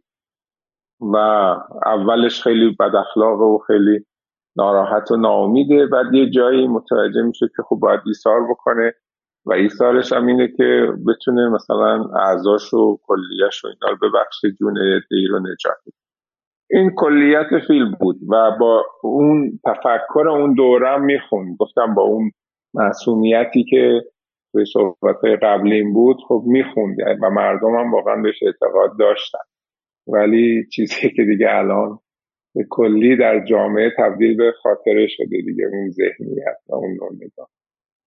حالا من خیلی هم دوست دارم در ادامه اون صحبت در مورد فیلماتون ادامه دارم ولی خب موضوع این بحثمون در مورد جشنواره حالا من اونطور که نگاه کردم شما حالا غیر از چند جایزه دارم جشنواره کودک و این و مثلا جشنواره قاهره که فیلماتون گرفتن و یک جایزه بهترین بازیگر مرد برای آقای قریبیان برای فیلم مرد بارانی تا قبل از فیلم رخ دیوانه جایزه فیلماتون یعنی جشنواره خیلی آتون حالا یا مهربان نبود یا هر چیزی یا فیلماتون چون کمدی بودن و بیشتر از یه جایی به بعد توی خانه فیلم های اجتماعی مثلا فیلم تقاطع فیلم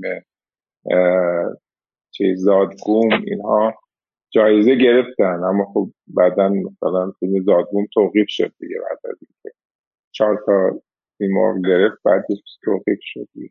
بله بله. اون فیلم ها جایزه گرفتن و اینکه مثلا بیشتر توی جشن خانه سینما یا خود لا فیلماتون از اون طرف بیشتر جایزه می‌گرفتن. بحث جشنواره صحبت همین رو هم بکنیم که جشنواره هیچ وقت روی کرده یکسانی نداشته.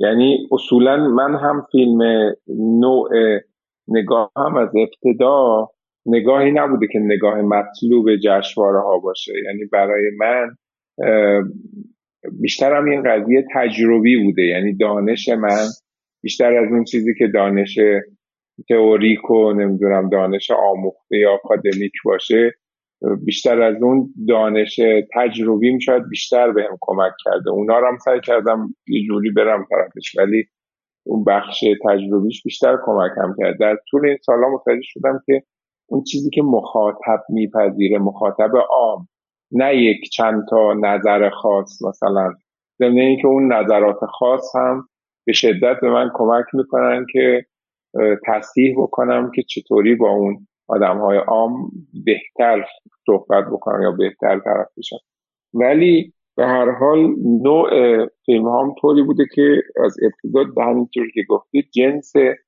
جشنواره پسندی نداشته.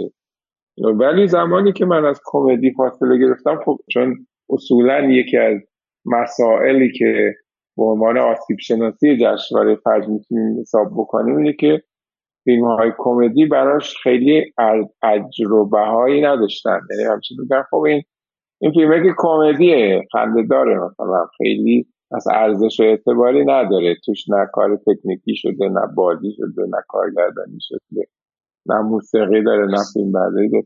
در حالی که خب یه همچین جشنواره که یه دفعه مثلا 15 16 تا جایزه میده خب این دلیل نبودن یک آین نامه و یک به اصطلاح خط اصولی بوده که از ابتدا توی جشنواره فجر جاری بوده. این این وجود نداشته و هنوزم وجود نداره.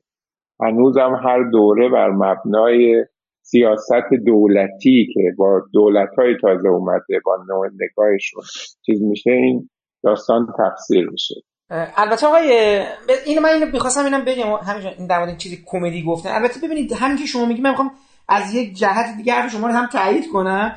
ببینید سیاست خیلی مشخصی نبوده ولی یه جورایی این وسط یه اتفاقایی میفته مثلا ببینید شما نگاه کنید فیلمی مثل دو فیلم با یک بلیت وارد مثلا بازی این فیلم کمدی میشه.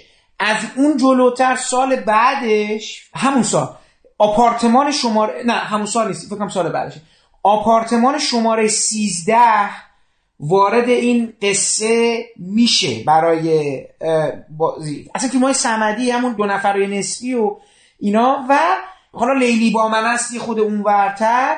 ولی همین نکته در سینمای شما بوده. شما وقتی جدی میشین یعنی مرد بارانی یا همون زادبوم یا تقاطو یعنی به نظر میاد جشنواره ابوالحسن داوودی جدی رو بیشتر میپسندیده تا ابوالحسن داوودی شوخ رو. من من در شما یه مقدار این قضیه صد درصده. حالا خود جشنواره حتی میگم ناصر شاه هم اگه ما کمدی شده در نظر بگیریم بازم یک اقبالکی به همین بدون اینکه برنامه ای داشته باشن. ولی آپارتمان شماره 13 رو اومدن بهترین فیلم معرفی کردن دیگه. مثلا ما بحثمون با حمید سال همین بود که بقیه فیلم همه چیزای دیگه بودن و آپارتمان شماره 13 رو بهترین فیلم اون جشنواره اون دوره اشاره میشه. ببخشید همینجا من اومدم تو صحبت شما. درسته کاملا درسته. این چیزی که کردید فیلم هایی که فیلم های کمدی هم که من ساختم تقریبا همش تو جشنواره بوده. یعنی مثلا فرض کنید فیلم خب سفر جادویی جایزه اول همون جشنواره کودک رو گرفت که هم بخش چیز هم بخش بین المللی و و یا مثلا فرض کنید فیلم فیلم های بعدی همه همه فیلم هایی که من داشتم بوده. اما خب اینی که جایزه بگیرن این یک بحث جداگانه است. ببینید من حتی معتقد نیستم. مثلا چه می‌دونم فیلم رخ دیوانم اگر چیز جایزه گرفته مثلا چه می‌دونم پنج تا جایزه گرفته یا یازده تا کاندید بوده نشانه کاملی هست صد درصدی هست. نه نشانه سلیقه است. یعنی این چیزی که من در دورا من فکر می‌کنم سه یا چهار دوره داور جشنواره بودم. حالا چون یک چیزی هم پرسیدید همینجا پاسختون رو بدم و وارد بحث بشم. حدود دو یا سه بار هم توی هیئت انتخاب بودم. دوبارش رو مطمئنم دفعه سومش رو نمی‌دونم ولی دوبارش رو مطمئنم.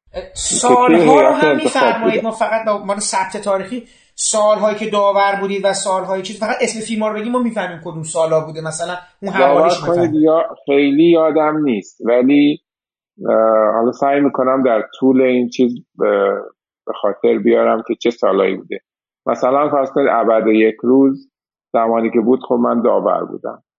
و این بود که خیلی دوست داشتم. یا فیلم سیدی فیلمی که در مورد چیز ساخت که جایزه مخصوص هیئت داوران رو گرفت.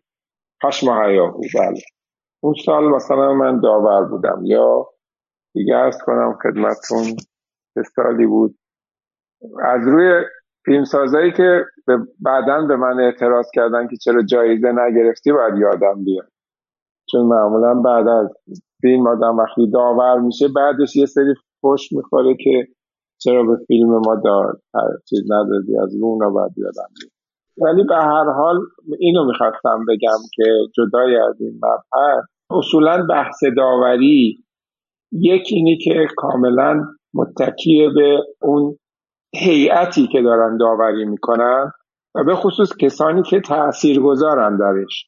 یعنی بستگی به اینی که چه کسی داور هست نوع روی کرد و سلیقه جشنواره فجر در طول این سالها تغییرات فاحش کرده. یعنی همچنان که شما مثلا فرض کنید امسال خواهید دید که نوع انتخاب ها اگر مثلا شما فیلم ها رو ببینید به کلی مثلا ممکن 180 درجه با سال قبل متفاوت باشه. به دلیل حضور آدم هایی که اونجا هستن. این چیزیه که از ابتدای جشنواره فجر وجود داشته و هیچ وقت جشنواره فجر چون چشمانداز مشخصی نداشته همیشه ناشی از یک چیز بوده. یعنی اگر یک فیلمی کسی تونسته ازش خوب دفاع کنه در هیئت داوری همیشه اون رو جا انداختن. من یه خاطره برای شما بگم که بدون ذکر اسم فیلم ها میگم چون دیگه خیلی بعد دوستامون چیز میشن. یه دوره ای من من و هاشمی. مهدی هاشمی؟ مهدی هاشمی. من من و مهدی دوتایی داور جشنواره کودک بودیم. اون زمان خب یک سری فیلم های کودک معمولا در طول این دوره دوران اوج حدید خیلی چیزی رو داشته. یک دورانی بود که دوران طلایی فیلم های کودک بود. چون همه فیلم های سینما ایران چون فیلم های بزرگسال به شدت سانسور می‌شد با چیز کودک ساخته می‌شد. بعد توش مثلا فیلم خانوادگی بود فیلم نمی‌دونم همه چی جنگی بود آره، فیلم رقص بود آواز بود عشق بود, همه چی توش در سفر جادویی شما نگاه کنید بیش از اون که فیلم کودک باشه فیلم خانواده یعنی یک فیلمیه که برای کل خانواده ساخته شده و اینا هیچ وقت این تعبیر رو نمی‌تونستن بپذیرن. یه اتفاقی که شاید اینم جالب باشه قبل از اینکه من اون چیزم خاطرمو بگم فیلمنامه فیلم سفر جادویی رو من چیزی نزدیک شیش ماه بین دو تا اون زمان فارابی همه کاره بود دیگه. فارابی اگر تعیین می‌کرد اون اجازه ساخت می‌داد و شوراهاش اجازه ساخت می‌دادن اون فیلم می‌تونه ساخته بشه. من چیزی نزدیک به شیش ماه بین دو تا شورا پاسکاری شدم. یعنی فیلمنامه می‌رفت شورای کودک گفتن که این فیلم کودک نیستش که این همه مسائلش مسائل بزرگساله. بعد می‌رسیدیم چیز بزرگسال می‌گفتن نه اینکه بازیگر اصلیش کودک راجع به کودکیه. و تا بالاخره اون زمان خود بهشتی مسئولیت این فیلم رو به عهده گرفت و فیلم ساخته شد و فیلم هم بعد هم تو گیشه موفق بشه و هم مثلا جایزه بگیره و بشه. و ولی اون داستانی رو که من میگم که برای سلیقه اینه که ما توی اون جشنواره کودک که داور بودیم خب غیر از ماها چند نفر بودن که سلاقشون هیچ جور با ما نمی‌خورد. یعنی خیلی مثلا از همین دوستانه که حالا رتبه ای رو در نمی‌دونم تلویزیون داشتن جز مدیران بالای تلویزیون بودن یا نمی‌دونم کسانی بودن که جنس فکرشون به من و مهدی نمی‌خورد. و مهدی خیلی چون دفعه اولش هم بود چیز می‌شد داور می‌شد هی میگفتش که آقا ما چی انتخاب کنیم؟ آبرومون نره فلان اینا. اونجا هم همه جور فیلم بود. گفتم ببین اینجا این داستان شوخیه. تو اصلا قضیه داوری از نظر من هیچ وقت قضیه جدی نبوده. نه اون زمانی که جایزه گرفتم نه اون زمانی که داور بودم.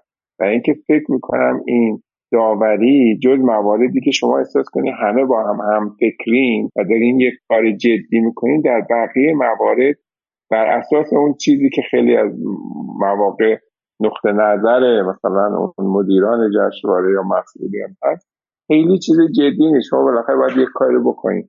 و از توی فیلم تو بگو کدوم فیلم ممکنه اصلا هیچ جایزه ای نگیره. بعد آها بعدش چیزش این بود که ما به کدوم فیلم جایزه بهترین فیلم رو بدیم.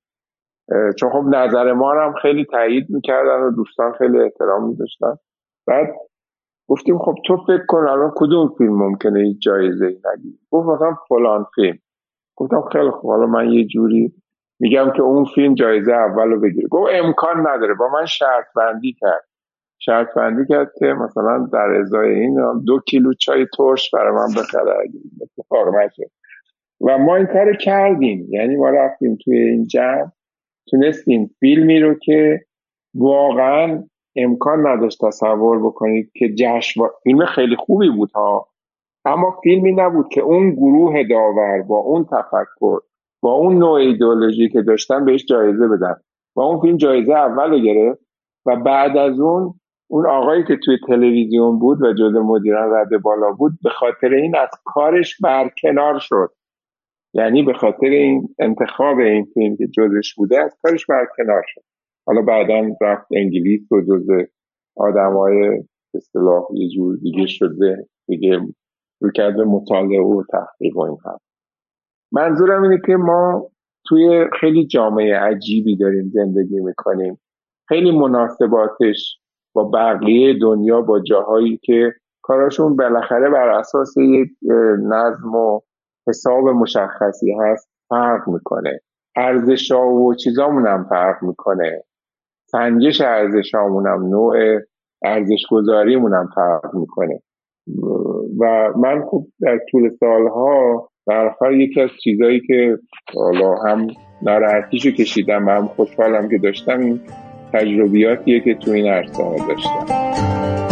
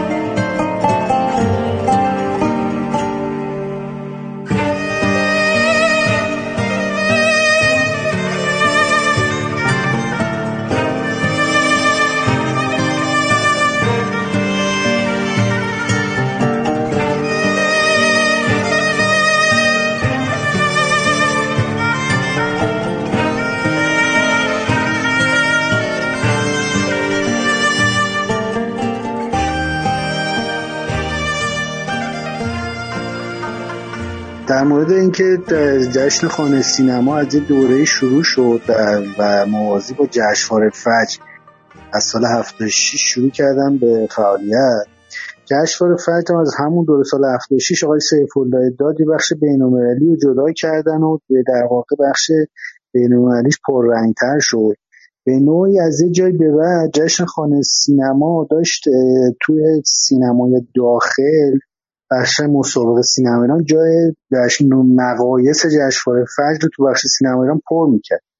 و از چند جهت یکی اینکه مثل اسکار دیگه جشن خانه سینما یعنی فیلم هایی که در یک سال نمایش داده شدن کامل بررسی می‌کردن و یه هیئت داوران یعنی چند نفر نبود اعضای خانه سینما که حالا یه تعدادی انتخاب می‌شدن بهشون رأی می‌دادن. برای همین در نقطه مقابلش مثلا جشنواره فجری بود که 20 تا 25 تا فیلم از سال انتخاب کرده بود از بین اونا داوری کرده بود و خیلی فیلم ها داوری نمی‌شدن. و حالا اون مسائل اعمال نظر مثلا یا نمی‌دونم حالا اعمال نظر یا سلیقه یا هر چیزی که مسائل دولتی حکومتی جشنواره فجر میومد مثلا سری جوایز غیر حرفه‌ای هم داده می‌شد. برای این طرف اکثرا جوایز درست بود. یعنی بعدا که اینا رو با هم مقایسه می‌کردیم ما یادم اون زمان می‌دیدیم جشن خانه سینما خیلی جایزاش حرفه‌ای تر و درستره ناحقی هایی که اون شده بود اینور نشده بود. از یه جایی به بعد شما چون یه مسئولیتی داشتین جشن خانه سینما یه سری مشکلات زمان شما ایجاد کردن و بعدش هم اون دوره که آقای شمقبری با جشن خانه سینما درگیر شد. حالا من احساس احساسم یعنی اینه که جشن خانه سینما به نوعی حالا نمی‌دونم چرا یه خورده باز دوباره رفت در حاشیه و اون قدرت قبلش رو نداره. حالا من خیلی نمی‌خوام به جشن خانه سینما بپردازم ولی گفتم این دو تا جشنواره که حداقل از سال 76 تا الان دارن برگزار میشن. خواستم اگه بشه مقایسه بکنیم جشنواره فجر. منظورم بخش داخلیش و سینما ایرانه با جشن خانه سینما که به نظرتون مقایسه چطور میشه؟ کدوم بهتره کدوم نقایص دارن؟ نقاط مثبت و منفیشون چیه؟ ببینید حالا این بحث را اگه بخوایم پیش ببریم قبل از هر چیزی بعد اول این آسیب شناسی جشنواره فجر رو داشته باشیم. ما تجربه ای رو که خب خود من هم شخصا از ابتدای به وجود اومدن این جشنواره از دوره اولش حضور داشتم و یک جوری شاهد اینیش بودم. مهمترین شاید آرزه و آسیبی که و اشکالی رو که جشنواره فجر داشته همیشه این نگاه و ویترین حاکمیتی بوده که از ابتدا براش قائل شدن و بعدا جا افتاده و وابستگیش به اون دههی که آخر دهه بزرگ داشته انقلابه و توش شرایط خاص هست و نمی‌دونم جشن و فلان و تبلیغات و همه چیز به نفع یک نگاه سیاسی است. و این اولین و مهمترین مسئله ایه که این رو جشنواره فجر رو از شکل یک جشنواره تخصصی که مسئلهش فقط سینما باشه و تکنیک سینما باشه و هنر سینما باشه و صنعت سینما باشه اینو دور بکرد و به همین دلیل هم بود که با وجود اینی که خب حالا از همون ابتدا اینا یه اساسنامه و یه مرامنامه و یه چیزهایی نوشته بودن برای این اما تو هر دوره جشنواره ما بر مبنای دولتی که سر کار بود و تفکری که اون دولت داشت و مبنای حالا اصلاح طلب بودنش یا محافظ کار بودنش یا کنرو کنرو بودنشون و همه اینا روی کردهای مختلفی رو ما می‌دیدیم.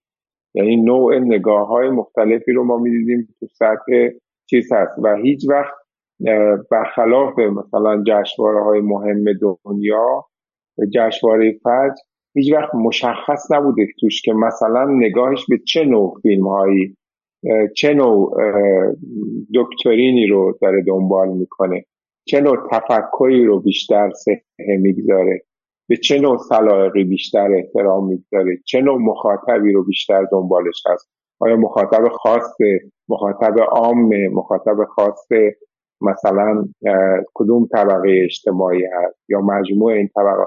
به حال هیچ وقت ما یک روی کرده مشخص ندیدیم. تو هر دوره مثلا ما توی دوره شد که یک فیلم خیلی با مخاطب خاصی که شاید اگه الان بود مثلا باید می‌رفت تو بخش سینمای هنر و تجربه مثلا اکرام می‌شد جایزه اول رو گرفته بعد تو دوره بعد می‌بینیم که نه یه فیلم کاملا مردمی که فقط انگار برای گیشه و برای ارتباط با مخاطب ساخته شده و هیچ ادعای هنری هم نداره اون دوباره مورد توجه واقع شده.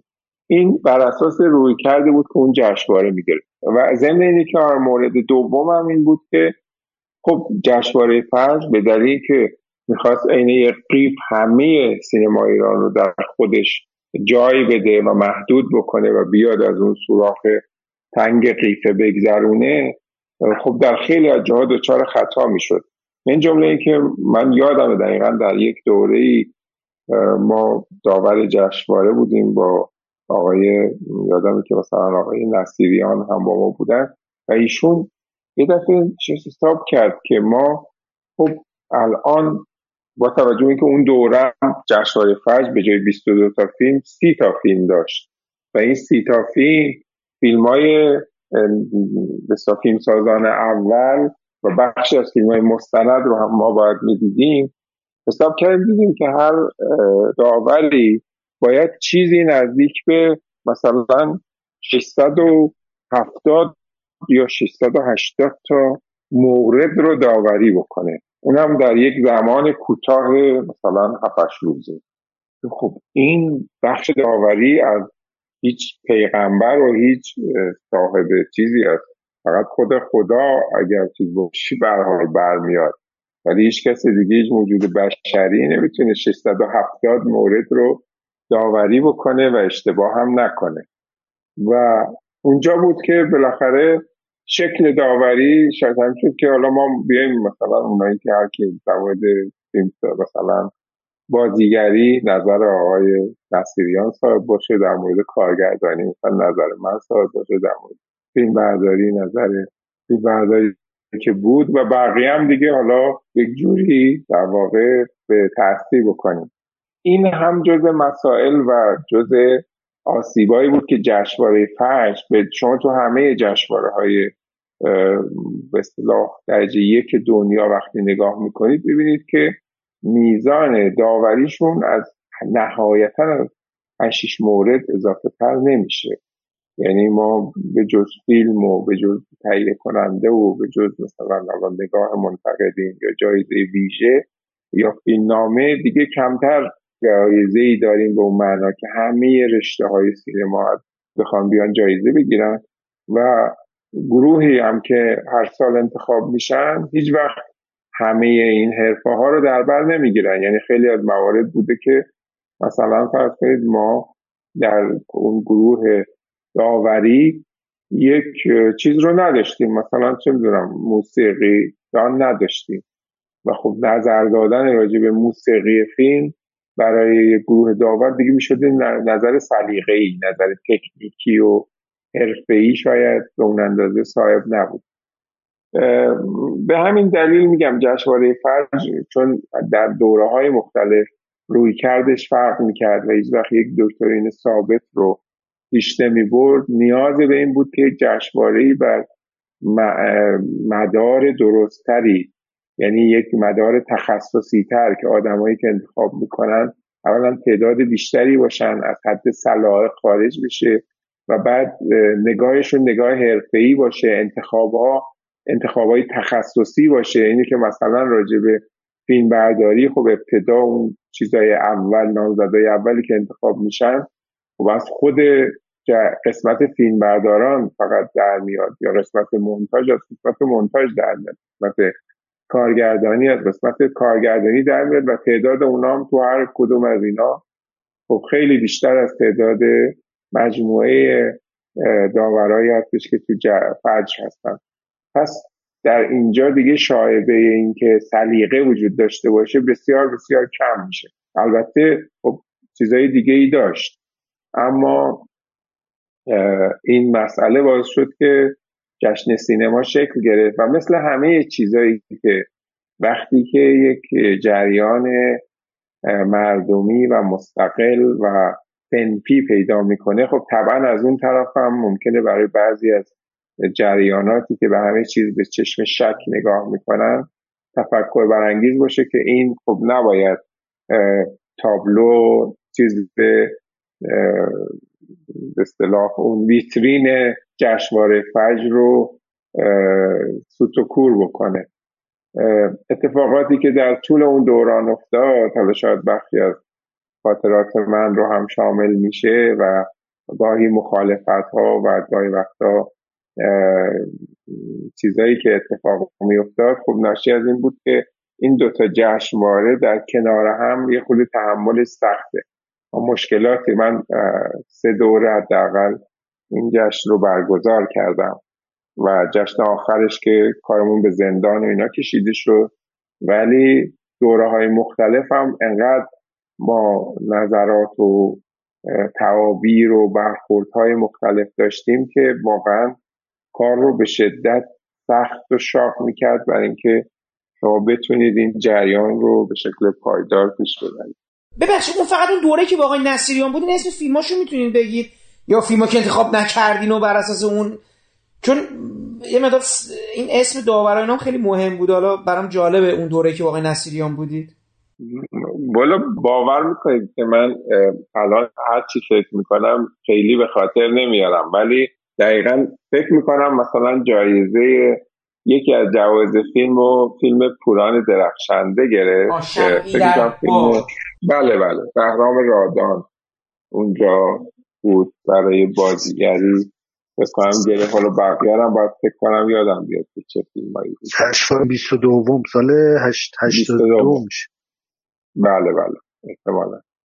جناب داودی حالا در مورد فیلماتون حالا الان ما فعلا مجبوریم خاطر جشنواره گذر کنیم. فقط یکی از چیزهایی که سال 78 در واقع که جوایزی که شما میگین در فیلم می‌گیره برای بهتر برای بهترین بازیگره برای آقای فرمانت غریبیان فیلم مرد بارانی که اون موقع یادم یه مسئله حاشیه‌ای داشت که حالا الان اگر لطف کنیم بگیم یعنی قابل گفتن باشه ممنون میشه یکی این که خب اظهار می‌کنن که قرار بوده آقای خسرو شکیبایی در این فیلم بازی کنه که حالا به دلایلی که نمی‌دونم شما اگر تونستین بگین نشد آقای قریبیان جایگزین شدن.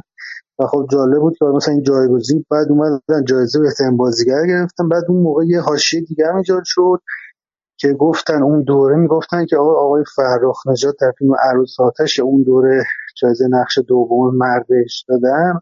فیلم عروس آتش نقش اول مرده. و حالا همین حواشی که ایجاد شد خواستم بدونم اگر موردی در در این مورد صحبتی داریم بفرمایید. فرضاً به حضورتون که بله فیلم مرد بارانی ما اصلا من تنها فیلمیه که فیلمنامش رو با داوود میرباقری با هم نوشتیم. البته یک فیلمنامه اولیه خود میرباقری داشت که اون رو بعدا زمانی که قرار شد من بسازم یه بازنویسی انجام دادیم که اون نسخه بازنویسی شده رو من ساختم. از همون زمانی که با هم کار می‌کردیم چون خودمونم کارگردان بود تصویری که تو ذهنمون بود تصویر خسرو شکیبایی بود. خب اون خسرو شکیبایی هم اون زمان با فیلم مهجویی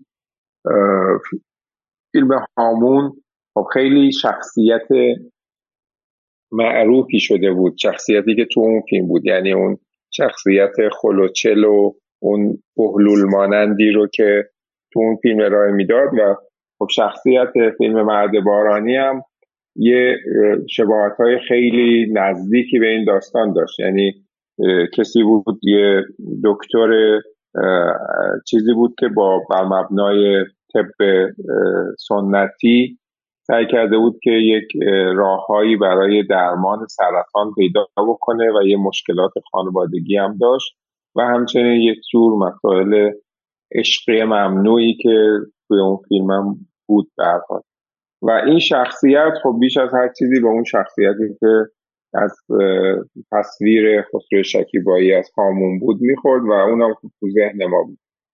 ما با خسرو شکیبایی قرارداد هم بستیم. یعنی صحبت کردیم قرارداد هم بستیم و حتی تمرینات اولیه رو هم کار کردیم. ولی همزمان خسرو داشت فیلم میکس رو برای مهجویی کار می‌کرد. و چون خب دیدید که این فیلم ها معمولا جلو عقب میشن یه زمانی رو که شما می‌خواید کلید بزنید و شروع بکنید جابجا جا میشه. یه خود جلو افتاد مال ما عقب افتاد. یه جوری کاملا منطبق شد به هم. و طوری بود که دیگه اصلا عملا امکان حضور فیلم در دوتا فیلم نبود. چون نقشش هم در مهد بارانی نقش هر در هر دو فیلم البته.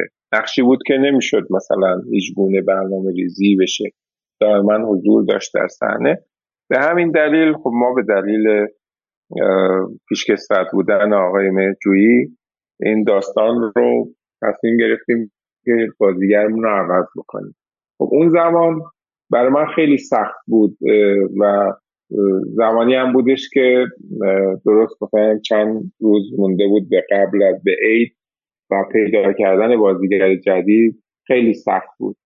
جز پیشنهاداتی که به من دادن یکیش آقای غریبیان بود که من اولش به شدت مخالفت کردم چون تصویری رو که از فرامرز غریبیان داشتم یک تصویر خیلی جدی و خیلی بدون هیچ گونه مثلا زمینه حالا یا تنز یا اینی که اون شخصیت بهلول مانند اون نوعی از دیوانگی آغشته به نبوغ رو که قرار بود مثلا در این شخصیت باشه به جوان نمی‌دیدم بیشتر عقل می‌دیدم درش و بود واقعا.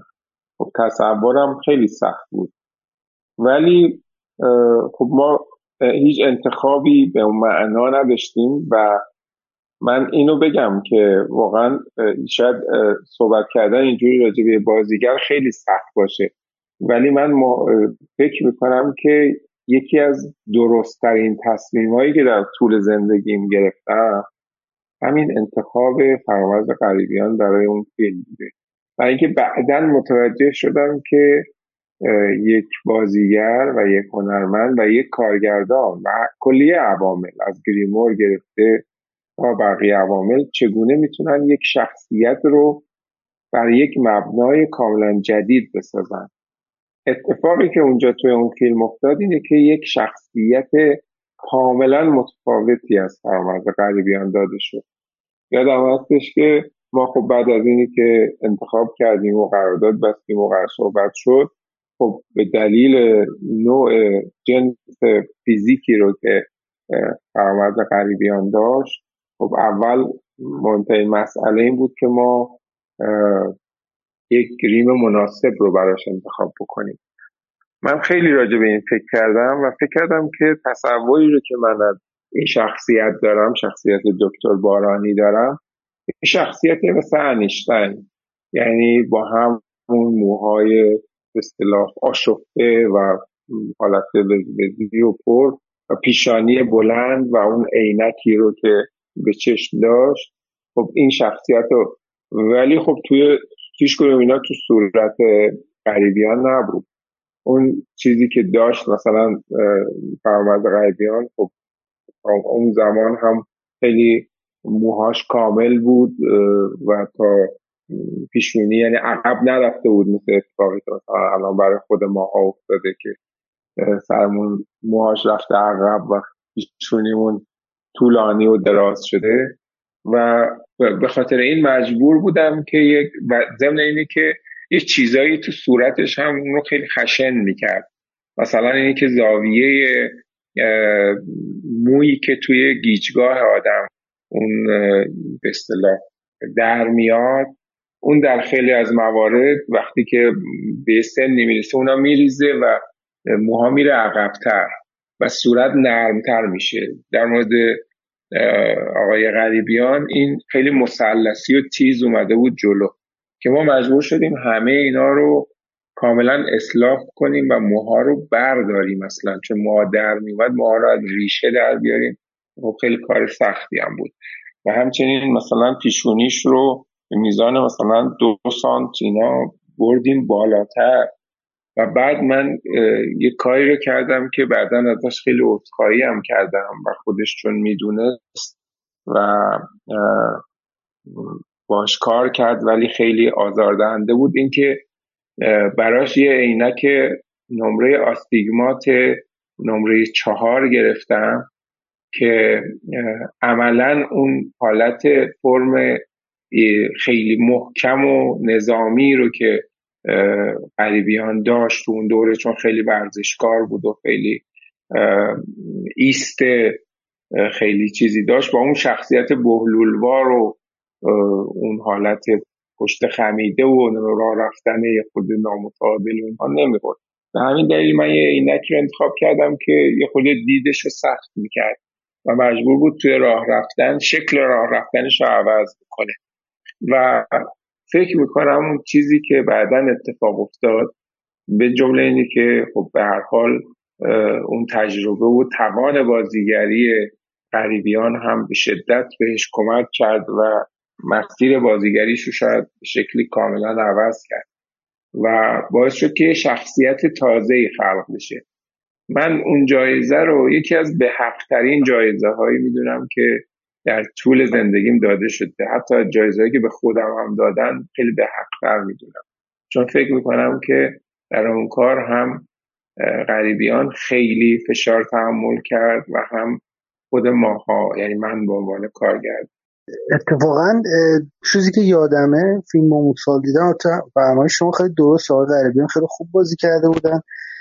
کارنامه ایشون از اون به بعدم عوض شد چون قبل از اون تا سال 76 فیلم های اکشن کار می‌کردن. و غیر از تک فیلم هایی که با آقای کیمیایی کار کرده بودن. و همون سال هم البته یه فیلم خودشون کارگردانی کردن. چشمهایش اونجا بازی نقش نسبتا دیگه از اکشن اومدن بیرون نقش درام خوب بازی کردن. که از اون به بعد کلا دیگه کمکار شدن و کارنامه‌شون اصلا کلا تغییر کرد. ولی خب پس فرصت زیادی برای فیلم برداری اون فیلم اونطور که گفتیم نبود ولی من دیدم فرماز خیلی موهای خیلی بلند پرپشتی داشت که برده بود. این عقب سرش یعنی من احساس می‌کردم که اون موقع فکر می‌کردم که مثلا چند ماهی خوش آماده کرده برای نقش و ولی اینطور که گفتیم فرصتی نبود اصلا. نه این این این چیزی که گفتم برای قسمت پیشونیه اون چیز بود اونا خب طبعا چیزاییه که موهایی که اضافه میشه بعدا به فیلم. یعنی براش برای قسمت های بعدی لابلای موها کار شده بود. ولی قسمت جلو چیز رو ما مجبور شدیم که آها گیریم بود اونا؟ بله بله بله. و آقای داوودی به تب به تبع حضور این فرمودید که انتخابی که فرمودید که اعتقاد دارید که یکی از بهترین انتخاباتون هست به تب لحن فیلمم تغییر کرد دیگه نه؟ یعنی ما اگر با خسرو شکیبایی بودیم احتمالا فیلم چون من مرد بارانی رو خیلی جدیتر از اون چیزی که به نظر میاد در نمی‌دونم فیلم نامه اولی آقای میرباقری چطور بوده یا نگاه شما چطور بوده. یعنی در یک تصویر بسیار جدی تو ذهنم نقش بسته از فیلم. لحن اولی هم همین گونه بود. یه چیزی رو بگم با معذرت از روح خسرو که خیلی دوستش داشتم. من از این که قریبیان در فیلمم بازی کرد بسیار بسیار راضی تر بودم تا اینکه خسرو بازی می‌کرد. چون خسرو عملا شخصیت تکرار شده و چندین بار به اصطلاح تست شده ای رو به فیلم من می آورد که منم همون رو می‌خواستم. ولی عملا غریبیان یک شخصیت تازه و یک چهره تازه و یک کاراکتر تازه رو ارائه داد.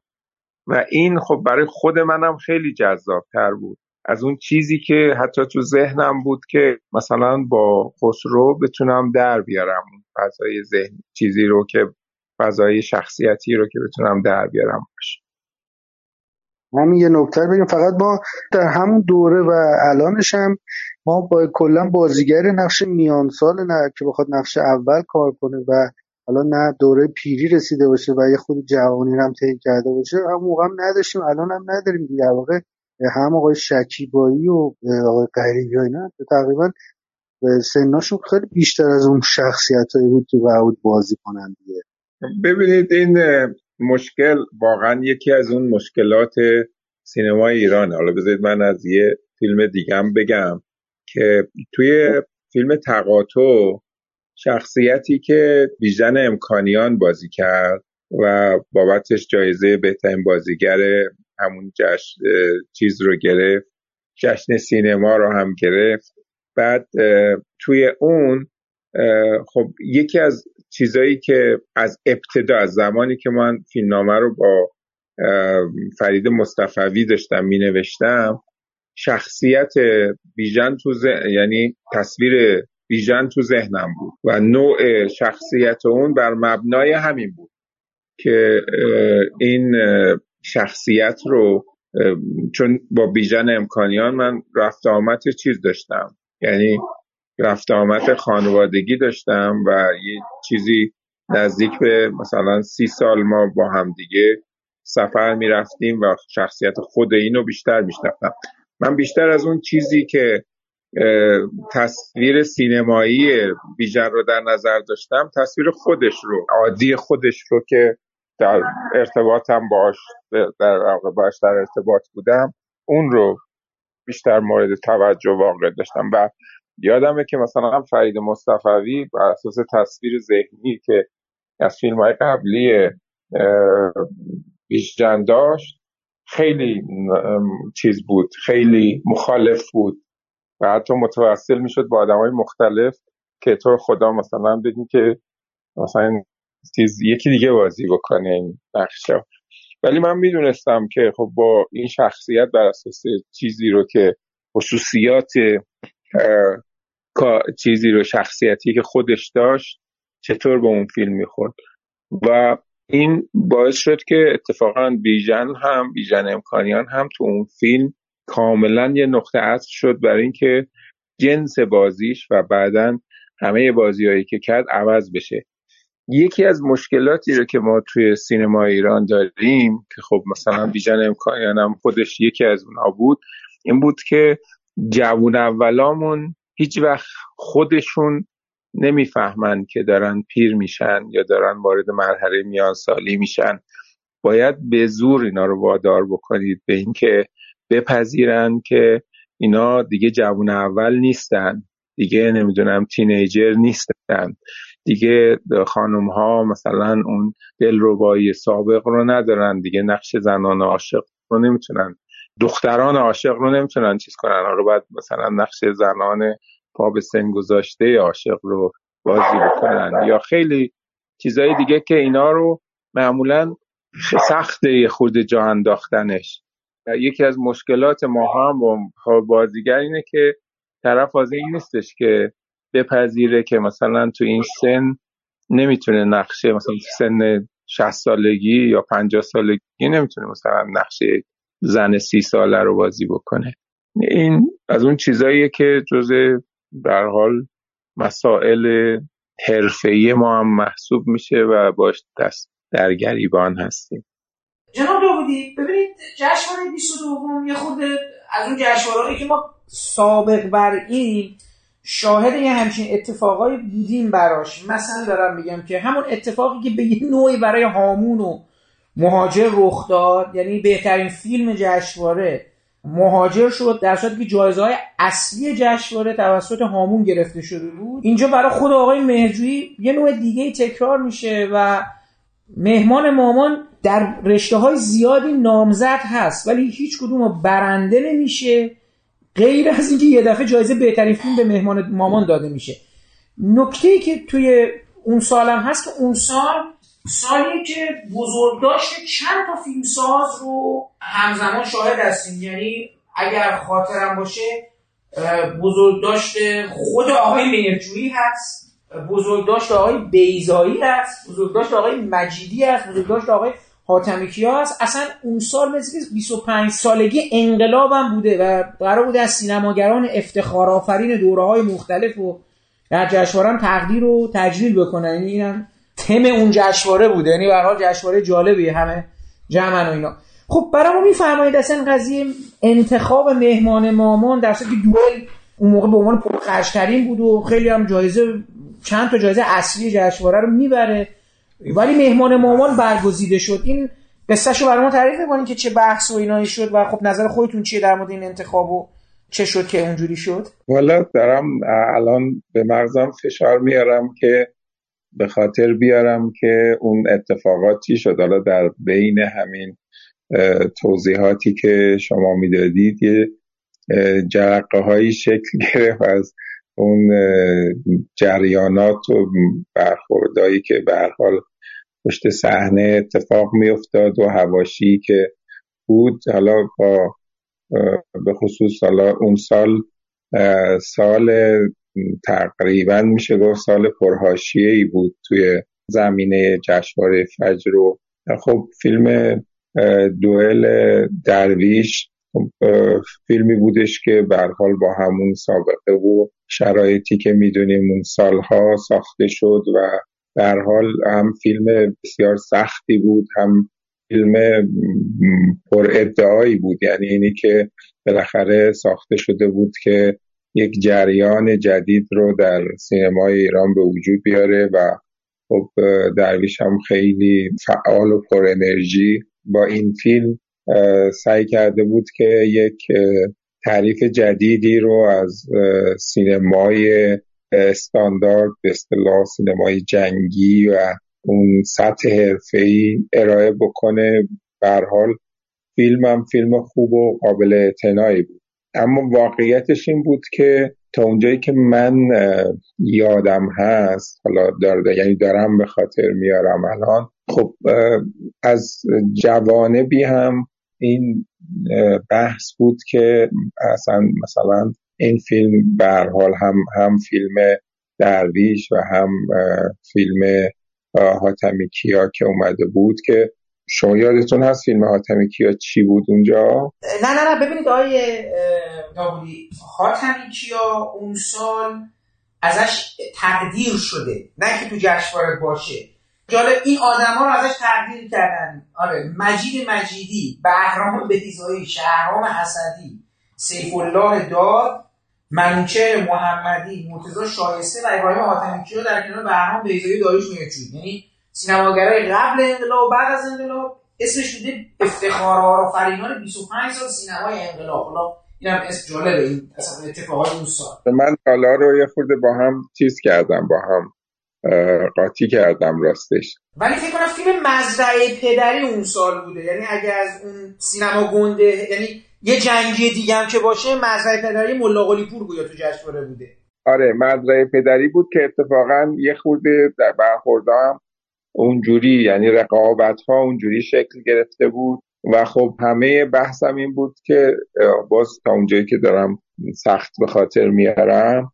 اینی که در اختتامیه جشنواره زمانی که اعلام جوایز شد یه هواشی به وجود اومد و به شکلی اعتراضاتی نسبت به نتایج بود که خب یه بخشیش هم از جانب احمد رضا درویش بود که خب انتظار بیشتری رو ظاهرا داشت از اینی که تو عواملش پذیرفته بشه و انتخاب فیلم مهجویی واقعا به خاطر این بودش که اون فضایی که از بیرون به شکلی حالا از ابتدای چیز به نظر می رسید این حواشیه داره شکل می‌گیره و اینی که خب امسال باید مسیر جشنواره به دلیل همون سبقه سیاسی که اون سال حالا به دلیل شرایط و نوع چیزی رو که داشت نوع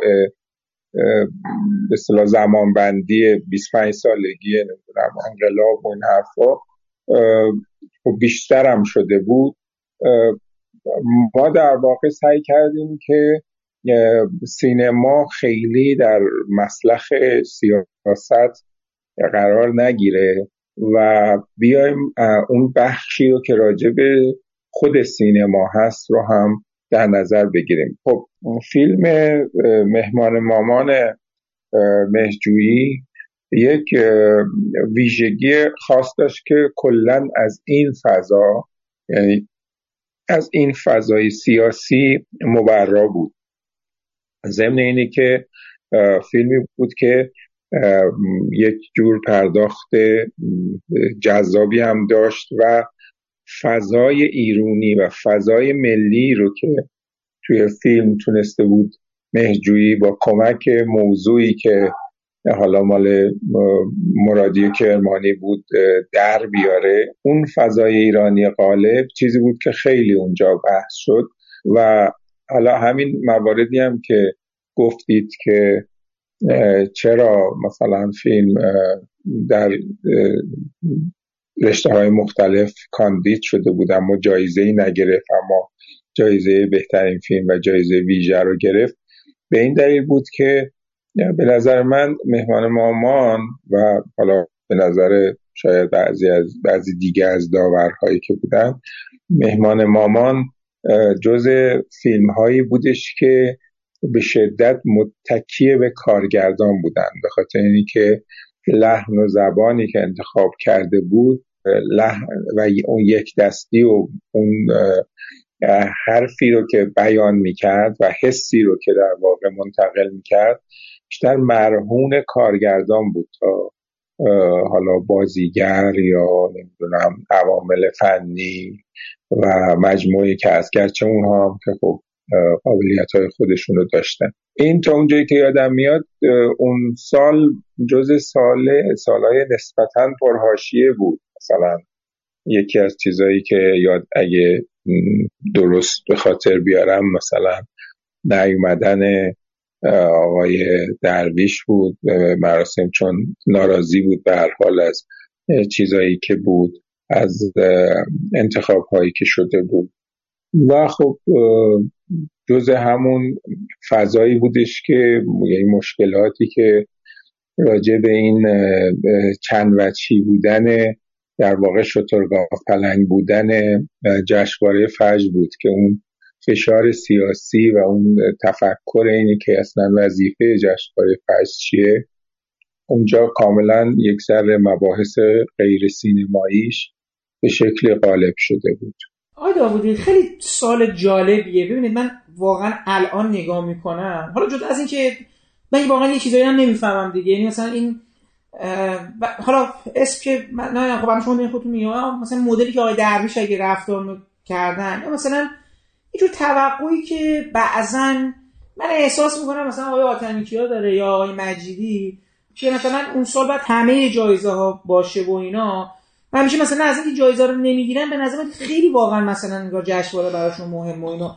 با اینکه میگم چیزی که من دارم توی مثلا انتخابا و اینا می‌بینم خود جایزه کارگردانی دادین آقای درویش خود انتخاب مهمان مامان خیلی انتخابه به نظر من رادیکالی اون بسد اصلا به نظرم انتخاب های سال 82 یعنی جشنواره سال 82 که میشه جشنواره 22 به نظرم اون مقطعیه که به انگار دیگه خیلی از بیرون چیزی به شما دیکته نشده. حالا شدم امکان شده ولی تصمیما خیلی رادیکاله. میگن انتخاب مثلا کار مهجویی بدونی که جایزه بهش بدین. یا مثلا حالا گفتیم بازیگری. ببین مثلا گلاب آدینه تو فیلم به نظر من مهمان مامان جدا از تیم بازیگرا که تقریبا آقای پورشیرازی آقای پیروزفر خانم سپاه مسئول یعنی شما هر یه نفر از بازیگری نقش دوم مرد و زن و اینا رو همه رو آوردین تو چیز توی توی انتخاباتون. ولی کل کار اصلا انگار تغییر گلاب آدینه بود. یعنی به نظرم بهترین فرصت بود که از گلاب آدینه تغییر بشه. ولی مثلا جایزه داده میشه به خانم خیراندیش برای رسم عاشق کشی که البته به نظر اونجا خانم خیراندیش خیلی متفاوت ظاهر میشه و رقابت سخت بوده دیگه. می‌خوام بگم هر حال اینجا دیگه سلیقه و اینا داخله ولی جالبه برای من اصلا انتخابای اون سال و به نظر که احساس می‌کنم آزادی بیشتری داشتین. همین که مثلا جایزه رو به نهایی رو به درویش ندادید یا مثلا فیلمنامه دوئل فیلمنامه خوبی نیست به نظر من. با اینکه production تو سی دقیقه چه دقیقه اول مثل همه فیلم درویش خیلی خوبه ولی فیلمنامه اصلا برای اون فیلم بزرگ و عظیم چیزی نیست که اتفاقا جالب کاندیدش هم یعنی از این منظر احساس کنم واقعا خیلی سعی کرده بودید اون سال. منصفانه تر برخورد کنید ولی بازم تو این جوایز انقلتایی هست. حالا شما خواستین چیزی بفرمایید؟ ببخشید من تو صحبت شما فکرم اومدم. اولا مرسی که با این توضیحاتی که می‌دید کمک می‌کنید که من به خاطر بیارم. بالاخره خیلی زمان گذشته و سن و سالم اجازه نمیده که همه این هواشی رو من به ذهنم سپرده باشم. ولی ببینید من همین امروز یک صحبتی رو با هم کرده بودند راجع به جشنواره فجر که توی روزنامه اعتماد چاپ شده بود. تو اونم همین توضیح رو دادم. مشکل جشنواره فجر همچنان که گفتم این شرایطی بود که نمی‌تونست به عنوان یک جشنواره سینمایی خالص با خط مش و مسیر مشخص همیشه مشخص بشه و تکلیف سینماگرا رو روشن بکنه. سینماگرا که میگم فقط سینماگرای شرکت کننده نیست. کلا چه عوامل برگزار کننده چه کسانی که حالا داوری می‌کنن اونجا چه کسانی که اونو در دوره های مختلف به اصطلاح برگزار می‌کنن. می‌بینید مشکل بزرگی جشنواره همواره گفتم اینو بارها در هر دوره سیاسی جشنواره شکل شمایلش عوض شده روی کردش عوض شده منظر نگاهش عوض شده نوع پذیرش فیلم ها و انتخاب فیلم ها عوض شده. اما یک بحث بوده اینه که در تمام طول این سالها بالاخره این فشارها و هواشی وجود داشته. اما در طول دوره های مختلف ترکیب داوران در اینی که این فشارها رو خونسا کردن یا اینی که پذیرفتن خیلی نقش داشته. یعنی ما ترکیب های داوری دیدیم که حتی توی جشنواره اومدن رأی خودشون رو عوض کردن. رأیشون رو در آخرین لحظه به هر دلیلی به دلیل مسائل مختلف یا بعضا حتی سیاسی مثلا یه فیلم که جایزه گرفته جایزه اول گرفته اومدن گفتن نه این فیلم صلاح نیست مثلا جایزه بگیره یا گفتن که جایزه نگیره. و این اتفاق افتاده. مثلا یا جایزه یه شخص رو ندادن به یه شخص دیگه دادن. من در هیچ دوره ای شخصا به خاطر نمیارم که اولا فشار این چنینی چرا فشار بوده اما ما از کنارش خیلی محترمانه گذر کردیم و دوستانم تأکیدی دیگه نداشتن نسبت پیش اما اینجوری نبوده که به موضعی بر بخورم که یک چیزی بخواد. مثلا فرض کنید ما رأیمون رو عوض کنیم که قطعا اگر در اون شرایط بود خب من اگر توانم نمی‌رسید برای اینکه ایستادگی بکنم خب همون زمان کناره می‌گرفتم و اعلام می‌کردم. و در این موردم گفتم اون سال هواشی زیادی بود. یعنی هم اون سال شاید شاید به سراحت بگم اون سال بیشترین تأکید و حالا فشار نمی‌تونم اسمشو بذارم. بیشترین تأکید و بیشترین صحبتی که از بیرونگاهی شد نسبت به اینی که ما ملاحظاتی داشته باشیم شاید در اون دوره جشنواره بود. و تا اونجایی که یادم میاد نسبت به این انتخاب هم انتخاب ساده ای نبود که ساده بپذیرند و به انجام بدن. و از قبل هم حد زده می‌شد که اینها نگران این بودن که دوستان عکس هایی از خودشون نشون بدن. خب خدا بیامرز رسول که خب من ملا پور که خیلی دوستش داشتم بسیار در وجوهی آدم بسیار صادقی بود. و خب روش های خودش رو هم داشت و خب احمد درویش هم که یک فیلمساز تواناست و دوست باز دوست دیگه من بود و منتها بحث پیش اومد که این رقابت آیا در نفس داوری سینما قرار جایی داشته باشه؟ رقابتی که گاهی به رویارویی ممکن بود بکشه و اون زمان به هر حال یک نگرانیایی رو شکل داده بود برای دستن در کاران جشنواره و حالا حتی بخش بالاتر که این هواشی رو زیادتر می‌کرد. ولی خب من دلیلش رو گفتم. حداقل تاکید خود من توی جمع داورها این بودش که ما این روح ایرانی رو که توی کارهای خود مهرجویی هست و توی مهمان مامان به نظرم نقطه اوجش بود. و حالا کمکی هم که متن مرادی کرمانی کرده بود تونسته بود زبان سینمایی درست و ایرونی پیدا بکنه. خب این خیلی مهم بود. یعنی این همون اتفاقی بود که هیچ وقت راجع به مرحوم علی حاتمی نیفتاد. یعنی علی حاتمی در زمان حیاتش مثل همه مورد پروری هایی که ما داریم و جز فرهنگمون متاسفانه شده در زمان حیاتش عنوان واضع یک زبان سینمایی قدر ندید که بتونه اون رو ادامه بده اون رو تبدیل به یک سبک منحصر به فرد بکنه و کسانی بتونن پرایش پیدا بکنن که ادامهش بدن. شما نگاه بکنید الان زبان علی حاتمی دیگه اصلا نتونست ادامه پیدا بکنه. بعضی ها اومدن تقلیدهای خیلی احمقانه ای توی تلویزیون و اینها با چیز انجام میدن که خب خیلی خنده داره براش. و خب اون نوع نگاه اون نگاه ایرانی سینمای ایرانی به شکلی اصلا رفت و نابود شد. یعنی ما دیگه نمونهش رو خیلی ندیدیم. در مورد مهرجویی هم همین جوری بود. یعنی مهرجویی فیلمی رو ساخته بود که در اون اوج سر صدا و به اون پروپاگاندای فضایی که بود فضای پاسداری نمی‌دونم جشن های ده روزه فجر رو چیزی که همه در طول تمام این سالها خیلی وقتا پیشی گرفته از اینی که قرار داره داره یه جشنواره سینمایی و یک سنجش تکنیکی داره اتفاق میفته. خب اون سال خیلی این قضیه اوج گرفته بود و طبعا یه همچین تصمیمی می‌تونست تصمیم رادیکالی محسوب بشه. حالا تو اون قسمت بازیگرای زنم خیلی جالب گفتم خدمتتون کنار خانم گلاب آدینه که جایزه نمی‌بره خانم معتمداریان با اون گیریم و اینا توی گیلانه هستن و اونم خیلی جالب بود. برای هر دو اینا خیلی رق... نمی‌دونم فکر کنم خیلی کار سختی داشتین برای خانم خیراندیش انتخاب کردید برای رسم عاشق کشی. حالا یه فیلم دیگه هم هست یه مقدار اونم به نظرم از یه زاویه دیگه برای شما احتمالا به عنوان داورا وارد یه چالشی می‌شده. مارمولک آقای تبریزی.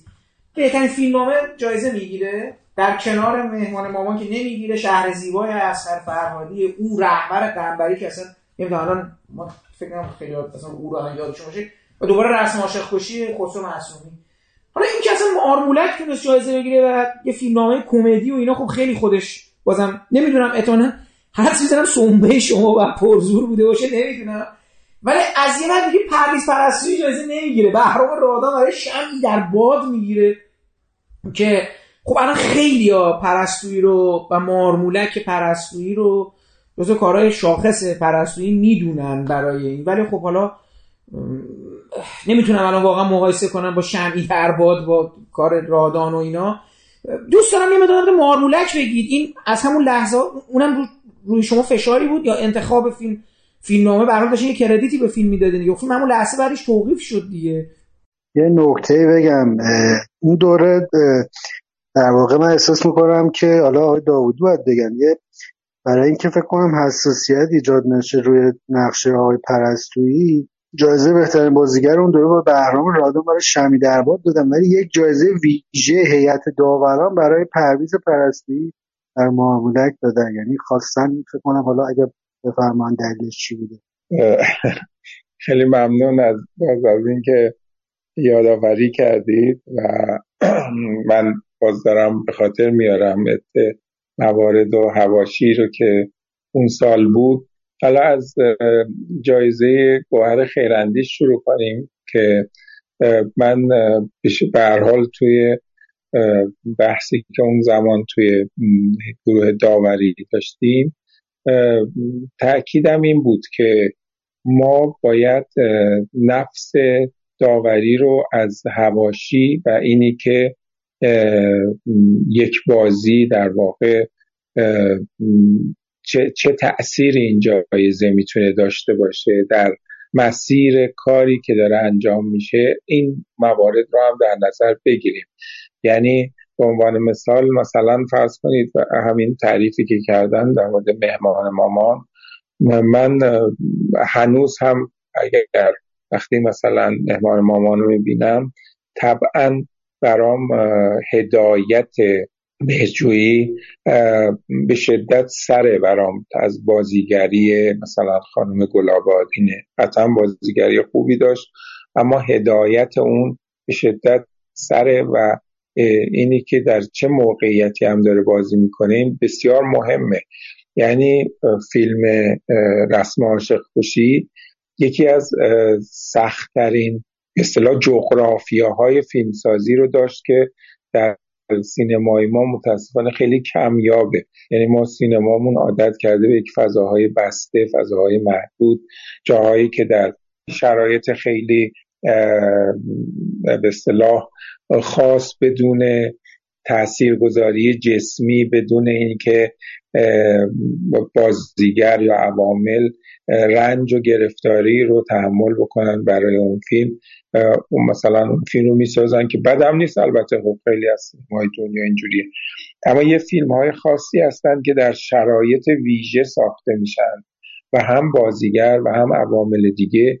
در اون شرایط ویژه قرار می‌گیرن. یعنی مثلا در اون سرمای 15 20 درجه زیر صفری که اونها و در اون محیط های عجیب غریب جنگلی که من می‌دونم که چقدر فضای سختی بوده وقتی قرار فیلم اینجوری ساخته بشه بازیگری درش خیلی درجه سنجشش به نظر من مهمتر میشه. اینی که مثلا در یک آپارتمان در یک منزل در یک فضای خیلی راحت و آماده مثلا یک بازیگری یک کاری رو ادامه میده. و دوم اینی که اون حد بازیگری که مثلا اون زمان برای گوهر خیراندیش بود بسیار فراتر بود از چیزهای قبلی که انجام داده بود. یعنی اون تصویر رو که ما از گوهر دیدیم به نسبت تصویرهای قبلی که گاهی حالا اقراغامیز ممکن بود بشه به شدت یک تصویر زن محلی رو بدون که شما نقش گوهر خیراندیش پرهاشیه و پر جنب و جوش رو بخواین درش ببینید واقعا اونجا کاملا می‌دیدید. چیزی که شاید بعدها هم دیگه این حد توانایی فرصتش بهش داده نشد که انجام بشه در فیلم های دیگه. غیر از باز فیلم بانو مهرجویی که اون نقش خاص رو بازی کرد ولی باز اونم ویژگی های خودش رو داشت که قابل مقایسه با این نبود. بنابراین سنجش اون یکی از تأکیدهای من هم البته بود یادم نیست دوستان دیگه ای که موافق یا مخالف بودن کیا بودند ولی بود. در مورد بهرام رادان هم باز همینطور. یعنی بهرام رادان کسی بود که شمی در باد رو تبدیل کرده بود به فیلم خودش. یعنی فیلمی که در اون بازیگری بهرام رادان فراتر ایستاده بود یه مقدار از مجموعه خود فیلم. و خب این یک نقطه عطف در کار بازیگری محسوب می‌شد که تونسته بود یک فضای جدیدی رو از نسبت به نقشای قبلیش بیافرینه و در واقع یک توانایی جدیدی رو در خودش کشف کنه و بتونه ابرازش بکنه. در مورد اون جایزم به حال شما درست بود. یعنی ما تا اونجا که یادم میاد پرویز پرستویی جز چیزای اصلیمون بود. ولی خب این ملاحظات هم و این فشارهای بیرونی هم یک جوری احتمالا بوده اون زمان. خیلی الان به خاطر نمیارم که چیز مستقیمی گفته شده باشه اما یادمه که توی ترکیب داورها در حال رأی پرویز پرستویی به اون چیز نصاب لازم نرسید. ولی تأکیدی درش شد که باز جزئیاتش رو به خاطر نمیارم که حتما این ویژگی رو در نقش رو ما بتونیم به شکلی نسبت بهش پاسخگو باشیم که اون جایزم براش در نظر گرفته شد. و فیلمنامه آقای فیلمنامه ولی به هر حال دیگه اون جایزه رو دادین دیگه به آقای قاسم خانی برای مورمولک آره چون پیمان قاسم خانی دوست صمیمی من بود. دیگه از این واضحتر بگم. اگه تونستی همه رو قانع کنی خب خیلی خوب بوده. ولی خب به هر حال بازم به نظرم به نظر من یه شجاعتی گذشته از شوخی که خب یه چیزی رو من یه زمانی گفتم. یعنی یه دوره ای که قسمت قبل اینو گفتم ما یه دوره دیگه بکنم دوره 26 بود به نظرم. با آقای نصیریان ما داور بودیم. یک بار سر همین چیز حساب کردیم که توی سالن نشسته بودیم داشتیم فیلم می‌دیدیم. همچه سرانگشتی حساب کردم که هر داوری توی جشنواره فجر باید اون سال 625 تا یا 627 تا یه همچین رقمی رو داوری بکنه موضوع رو. که بعد گفتم دوستان می‌دونید ما الان مثلا تو این فرصت ده روزه هر کدوم باید 627 یا حالا یادم نیست مثلا همین 600 رو کاملا مطمئنم. مورد رو داوری بکنیم و به خاطر بسپاریم. حالا غیر از یاد داشته کنیم و بعد بتونیم اینا رو با هم ارزیابی و مقایسه بکنیم. من فکر نمی کنم هم حوصله داشته باشه تو این فاصله مثلا یه همچین ارزیابی رو انجام بده. بعد همه یه دفعه داورا حالا شوخی جدی گفتن آره خب چیکار کنیم؟ گفتم یه اشکال نداره هر کی رفیقای خودش انتخاب کنه ازش دفاع کنه. اینجا. حالا این شوخی رو که کردم بر مبنای اون بود ولی واقعیتش اینه که یک چیزی در طول مثلا این سالها رسم شده بود که آقا فلان فیلمنامه مثلا اورژینال فلان فیلمنامه اختباسی فلان فیلم رو یا موضوع رو از روی فلان فیلم یا از فلان قصه بلند کردن یا چیزی کردن. من از همون ابتدا معتقد به این اصل بودم که ما هر چیزی رو هر موضوعی رو که در دنیا الان بخوایم بگیم یک کسی بالاخره یک جایی یک کسانی در جایی گفتن و به احتمال خیلی زیادم در جهاتی خیلی بهتر از ماها گفتن. یعنی هیچ موضوع جدیدی در جهان وجود نداره که فکر کنیم همه به اصطلاح چی میگن کپی رایتش صد درصد مثلا متعلق به منیه که اون فکر رو کردم. اون فکر قبلا شده در یک جای اجرا شده به شکل نوشته به شکل نمایش به شکل سینما به شکل نقاشی همه این مباحث بوده. بنابراین در مورد مارمولک بحث اصلی اون زمان چالش اصلی بود که آقا این فیلم مثلا کپی فلان فیلمه که شامپن بازی می‌کنه و از اون کش رفته. گفتیم خب دستش درد نکنه کش رفته. به نظرم کسی بتونه یک موضوع یک درام رو یک موضوعی رو که می‌تونه تماشاگر و مخاطب رو جذب کنه و روش تاثیر بگذاره بتونه کش بره و اونو با فرهنگ خودش با موقعیت خودش با فضایی که داره زندگی می‌کنه اونو آداپته درستی بکنه کارش بسیار مهمتره از اون کسی که داره یه کار اورژینال به زعم خودش انجام میده ولی اون تأثیر گذاری رو هم نداره. فیلم مارمولک یکی از بهترین آداپته هایی بودش که من در طول حداقل فیلمنامه هایی که فیلمنامه های ایرونی که خونده بودم انجام شده بود. و با توجه به سابقه هم که از پیمان داشتم خب ما فیلم نانش و موتور هزار رو هم با هم نوشتیم. اونجا و اون هم آداپته بود دیگه. آداپته بود از یک داستان ایتالیایی بود. ولی آداپته شده بود که تونسته بود شرایط و ویژگی های فرهنگی ما رو به طور تمام و کمال و اون فضای سیاسی و اجتماعی رو که اون دوره بود رو خب در خودش بیاره. این در جهاتی این کار یعنی این نوع از استفاده از آداپته کردن کارهایی که قبلا انجام شده به شکلهای دیگه. و خب خیلی برای من حداقل جذاب بود و سابقه شو داشتم. و به همین دلیلم در اون کاملا یادمه که من مدافع اصلی بودم در مورد فیلمنامه مارمولک و دلیلم هم این بود که دوستان همینو پذیرفتن که تأثیر گذاری و این شکل و شمایل ایرونی دادن و حتی گذر کردن از اون خطوط باریک و ملتهب قرمزی که می‌تونست در فیلم وجود داشته باشه. خب از ابتداعا اصلا در فیلمنامه این شکل گرفته بود.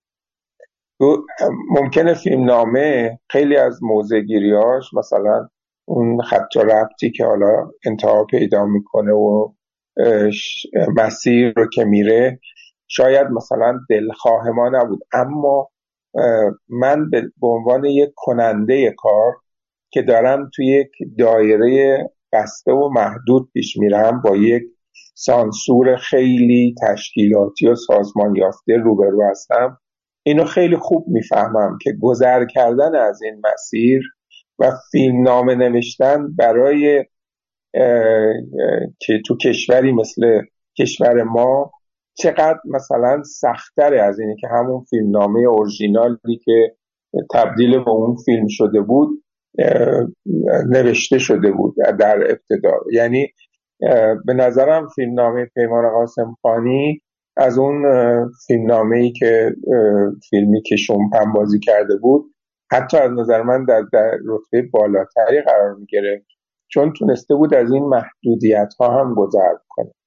و خب این مجموعه دلایل چیزی بود که دوستان پذیرفتن و تا اونجایی که به خاطرم میاد اون زمان واقعا من بیشترین دفاع رو از این بخش کردم. بله. ولی به بازم در انتهای هم خب جز کسایی بودیم که تونستیم تو جشنواره ببینیم. ولی فیلم بعدا دوباره دردسر شد دیگه. یعنی خودش دوباره وارد یه بعد از سالها البته من فکر کنم دوباره ما یه فیلمایی تو جشنواره داشتیم که بیرون جشنواره با فیلم خیلی سرراست نبودن و البته فیلم بعدا اکران شد ولی دیگه رفت تا مرحله این که مثلا فیلم توقیفه و فلان و دیگه خیلی بحث شد. به حال می‌خوام بگم که اون سال به حال سال جالب و پرتنشی بوده. من کاملا درک می‌کنم. دو تا فیلم دیگه هم بیرون این بازی مثلا بودن که گافخونی مثلا افخمی بود. ولی اینکه مثلا خود بهروز افخمی تجربه گرایی عجیبی رو دست زده بود. اون که نتیجه چه شد و اینا دیگه هیچی. و خود همون که فهمیدید مزرعه پدری ملا بود که اونم به نظر من شخصا اعتقادم که تجربه شکست خورده تو اون سگانه خودش و اینا. برای ولی سال عجیبی بوده دیگه. یعنی ما اصلا من واقعا انتظار نداشتم که مثلا مهمان مامان بدون اینکه جایزه رو بگیره توی بخش های دیگه جایزه بهترین فیلم رو بگیره از این ور مارمولک رو مثلا شما یه جورایی پروموت کنید و بالا ببرید و اینا حداقل با جایزه فیلم نامه و برها جالب بود دیگه این اتفاقی که افتاده بود اون دوره. بله به حال من تا اونجایی که یادم میاد در چند دوره که بودم اون دوره ملاحظات سیاسی جشنواره بیشتر از دوره های دیگه ای بود که من حداقل بودم. و میگم همین فشارها هم بودش که شاید یک سو باعث شد که ما در بعضی موارد خب یه چیزایی رو به این شکل بخوایم تلافی بکنیم.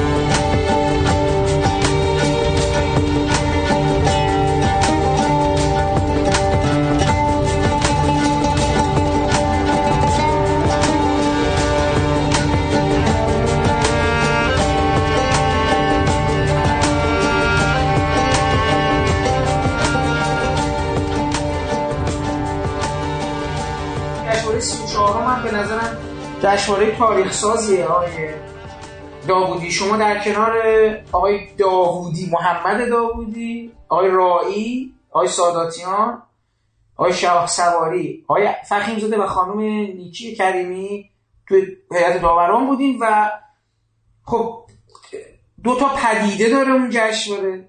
یعنی شروع در حقیقت جلوه محمد حسین مهدویانه که دیگه از اون جشنواره هر سال یه فیلم تو جشنواره داره.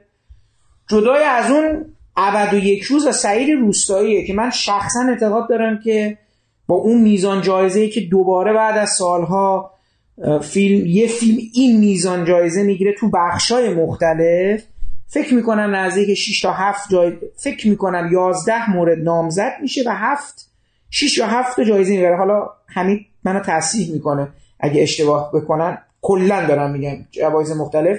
خب فیلم مثلا با اون همه جایزه و با اون همه جلوه و اینا به نظر من هم آینده کاری سعید روستایی رو کاملا هم به لحاظ مالی و به لحاظ موفقیت روی ریل میندازه و هم پدیده شد دیگه. یعنی ابد و یک روز اصلا جریان ما بعد از ابد و یک روز سینما ایران وارد یه فاز دیگه میشه و فکر کنم اینو خودتون حالا شاید تحلیلتون رو برامو بگید من بذارید فعلا با ابد یک روز شروع کنیم بعد در مورد قضیه مهدوی چون جالبه دیگه تمام جایزه ها رو دوباره ابد یک روز برده جایزه بهترین فیلم رو ایستاده در قبار می‌بره و خب این دوباره نمی‌دونم داره چه اتفاقی میفته و اینا. حتی در همیشه باید یه پاشنه چرخه مثل که تو ایران هم تکراری که تو الان گفتیم شاید احتمالاً به ما بگید. خب ولی بفهمید ابد یک روز چطور بود؟ قبل از اینکه این چیز کنم یه کمکی به حافظه من بکنید. فیلم بادیگارد چیز هم همون سال درسته اتفاقا پدیده سوم هم همینجا سایدا بود. می‌خواستم به اونم بگم. به نظرم لحظه ای که حاتمی کیا از اونجاست که ناراحت میشه که آقا چرا به من دیگه انقدر بیمهری می‌کنی؟ چون اصلا دیگه نه توی بهترین فیلم هست بادیگارد و نه توی بهترین کارگردانی. و خب دیگه افتد و دانی به قول معروف بفرمایید. خیلی جشنواره عجیبیه بازم برای ما. باز این شاید یه جشنواره سی و چهارم یه نقطه چیزی بود یه نقطه شاخصی بود توی همین مشکلاتی که جشنواره فجر داشت و دوستان هم کسانی که برگزار کننده بودند در طول این سالها متوجه این شده بودند ولی در این حال هر موقع که ما مثلا در طول سال به عادت ایرانی به بهمن که می‌رسیم همه یادشون میومد که این جشنواره مثلا تعریف و چیزی نداره به اون شکل و بازم فشارهای بیرونی و اینی که بالاخره این در ویترین نمی‌دونم سینمای انقلاب هست و اینها. این شکل می‌گرفت و هم همیشه این انتظارات هم بود. ضمن اینی که خب سینما ایران هم انقدر توی این سالها انقدر رشد کرده بود که به نسبت مثلا سالهای گذشته فاصله و تنوع فیلم ها بسیار بیشتر شده بود. مثلا شما نگاه بکنید خب فیلم خود فیلم مهدویان یک فیلم بسیار خاص بود. یعنی فیلمی بودش که توی فرهنگ فیلم های جنگی که تا اون زمان ساخته شده بود واقعا یک فیلم کاملا منحصر, منحصر به فرد به حساب میمد سبک و سیاق کارش نوع چیزی رو که گرفته بود. اصلا نوع فیلمسازی نوع زبانی رو که گرفته بود. خب چیزی نبودش که بخوایم حتی با اینکه ممکنه شما مثلا با اون جنس فیلمسازی خیلی جذابیت براتون نشته باشه اما کاملا از نظر من کارگردان ستایش برانگیز بود. کاری رو که مهدویان تو اون فیلم کرده بود. به نظرم مثلا شاید اگر مهدویان با اون سرعت گرفتار اون سینمای پروپاگاندا نمی‌شد خیلی می‌تونست سطح اعتباری خودش رو بیشتر حفظ بکنه. مشکل سینمای سینمایی هم که شاید حاتمی کیا از به نسبت حالا اون روزهای اوجی که داشت و اون فیلمساز حسی رو که اون ابتدای دوران کاریش داشت حالا چه توی مهاجر توی فیلم که در بل در آلمان ساخته از کرخه تا راین مثلا اون تأثیر گذاری رو طبعا بدون اینکه حالا خودش شاید تصمیم گرفته باشه یک جور گرفتار یک سینمایی شده بود که شاید اون تأثیر لازم و اون نفوذی رو که اون فیلم ساز با فیلم هایی مثل مثلا از کرخ راین داشت و از دست داده بود. و من چون سینماگر هستم متوجه میشم که گاهی موفقیت ها می‌تونه تبدیل به یک سم مهلک بشه توی زندگی و توی زندگی حرفه آدم ها من اینو اعتراف می‌کنم که شاید حتی در مواردی خودم هم این رو تجربه کردم. ولی چیزی که در مورد اون سال اتفاق افتاد اینه که ما با گونه های به شدت متفاوتی از سینما روبرو بودیم. یعنی مثلا فرض کنید حالا شکل ابد و یک روز رو بگیرید قابل قیاس نبود با فیلمی مثل فیلم مهدویان. یعنی این جزء همون مسائلی بود که شما اگر فرض مثلا این دوتا فیلم رو با هم به جشنواره های شاخص دنیا عرضه می کردید یکی از اینا رو انتخاب می کردن سبک و سیاق این دوتا به هیچ وجه با هم نمی‌خورد. و باز اگه تصور کنید مثلا بادیگارد هم به اضافه می‌کردی که دیگه اصلا قضیه خیلی حادتر می‌شد.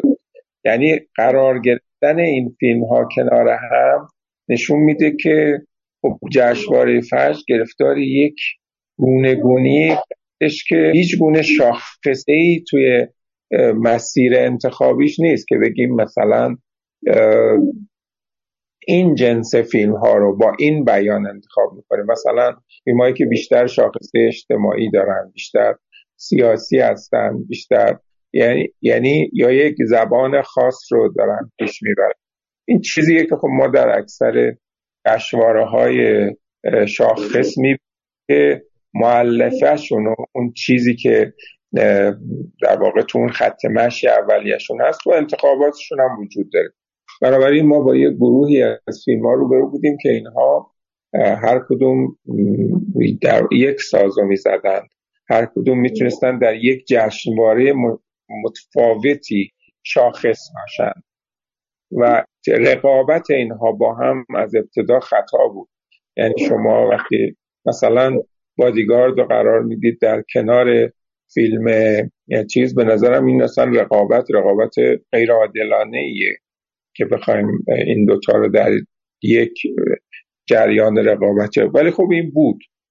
و اون سال در مورد فیلم سعید روستایی هم خب من از قبل شنیده بودم نسبت به این جوونی که اومده و می‌دونستم هم که از کجا اومده می‌دونستم هم که با چه شرایط و سختی و واقعا وارد سینما شده. و داره یک زبان سینمایی خاص خودش رو نه زبان سینمایی تقلیدی. شما اگه یادتون باشه مثلا اون سالا کسانی که فیلم می ساختن وقتی می‌خواستن یا موفق بشن مثلا تو عرصه سینمای مخاطب عام و سینمای داخلی مثلا یک نوع زبان ویژه رو انتخاب می‌کردن. در مورد سینمای که خارج از کشور بود همه یا طرفدار مثلا کیارستمی می شدن با زبان کیارستمی فیلم ساختن یا چه می‌دونم مثلا با لحنی که حالا فرهادی فیلم ساخته بود یا رسولوف فیلم ساخته بود. و این تقلیدا باعث می شد که در اکثر اوقات فیلم های نازلی تولید بشه. نه به درد دنیا می‌خوره نه به درد آخرت. سعید روستایی کسی بود که با عبد یک اومد زبان خودش رو هم یعنی نوع سینمای و نوع درامی رو که شاید بیشتر از بقیه به خودش تعلق داشت آورد. و خب این خیلی لازم بود که بهش پرداخته بشه.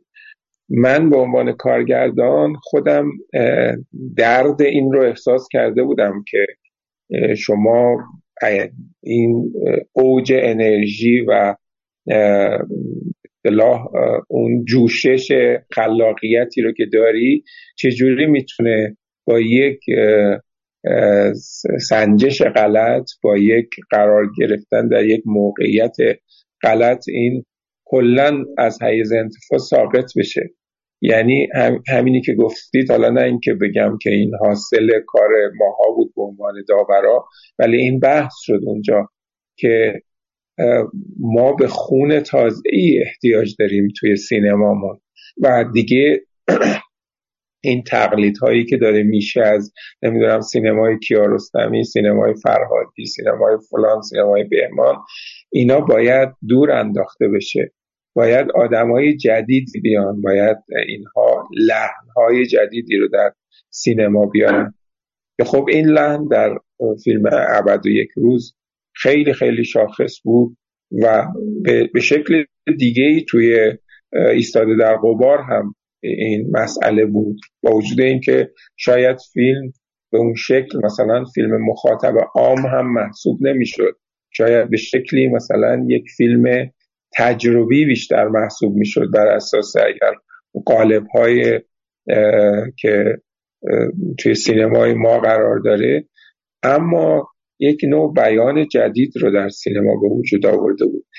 این به هر حال مباحثی بود که توی اون دوره مطرح شد و عملا حتی توی گروه چیز هم خب محافظ کاری وجود داشت.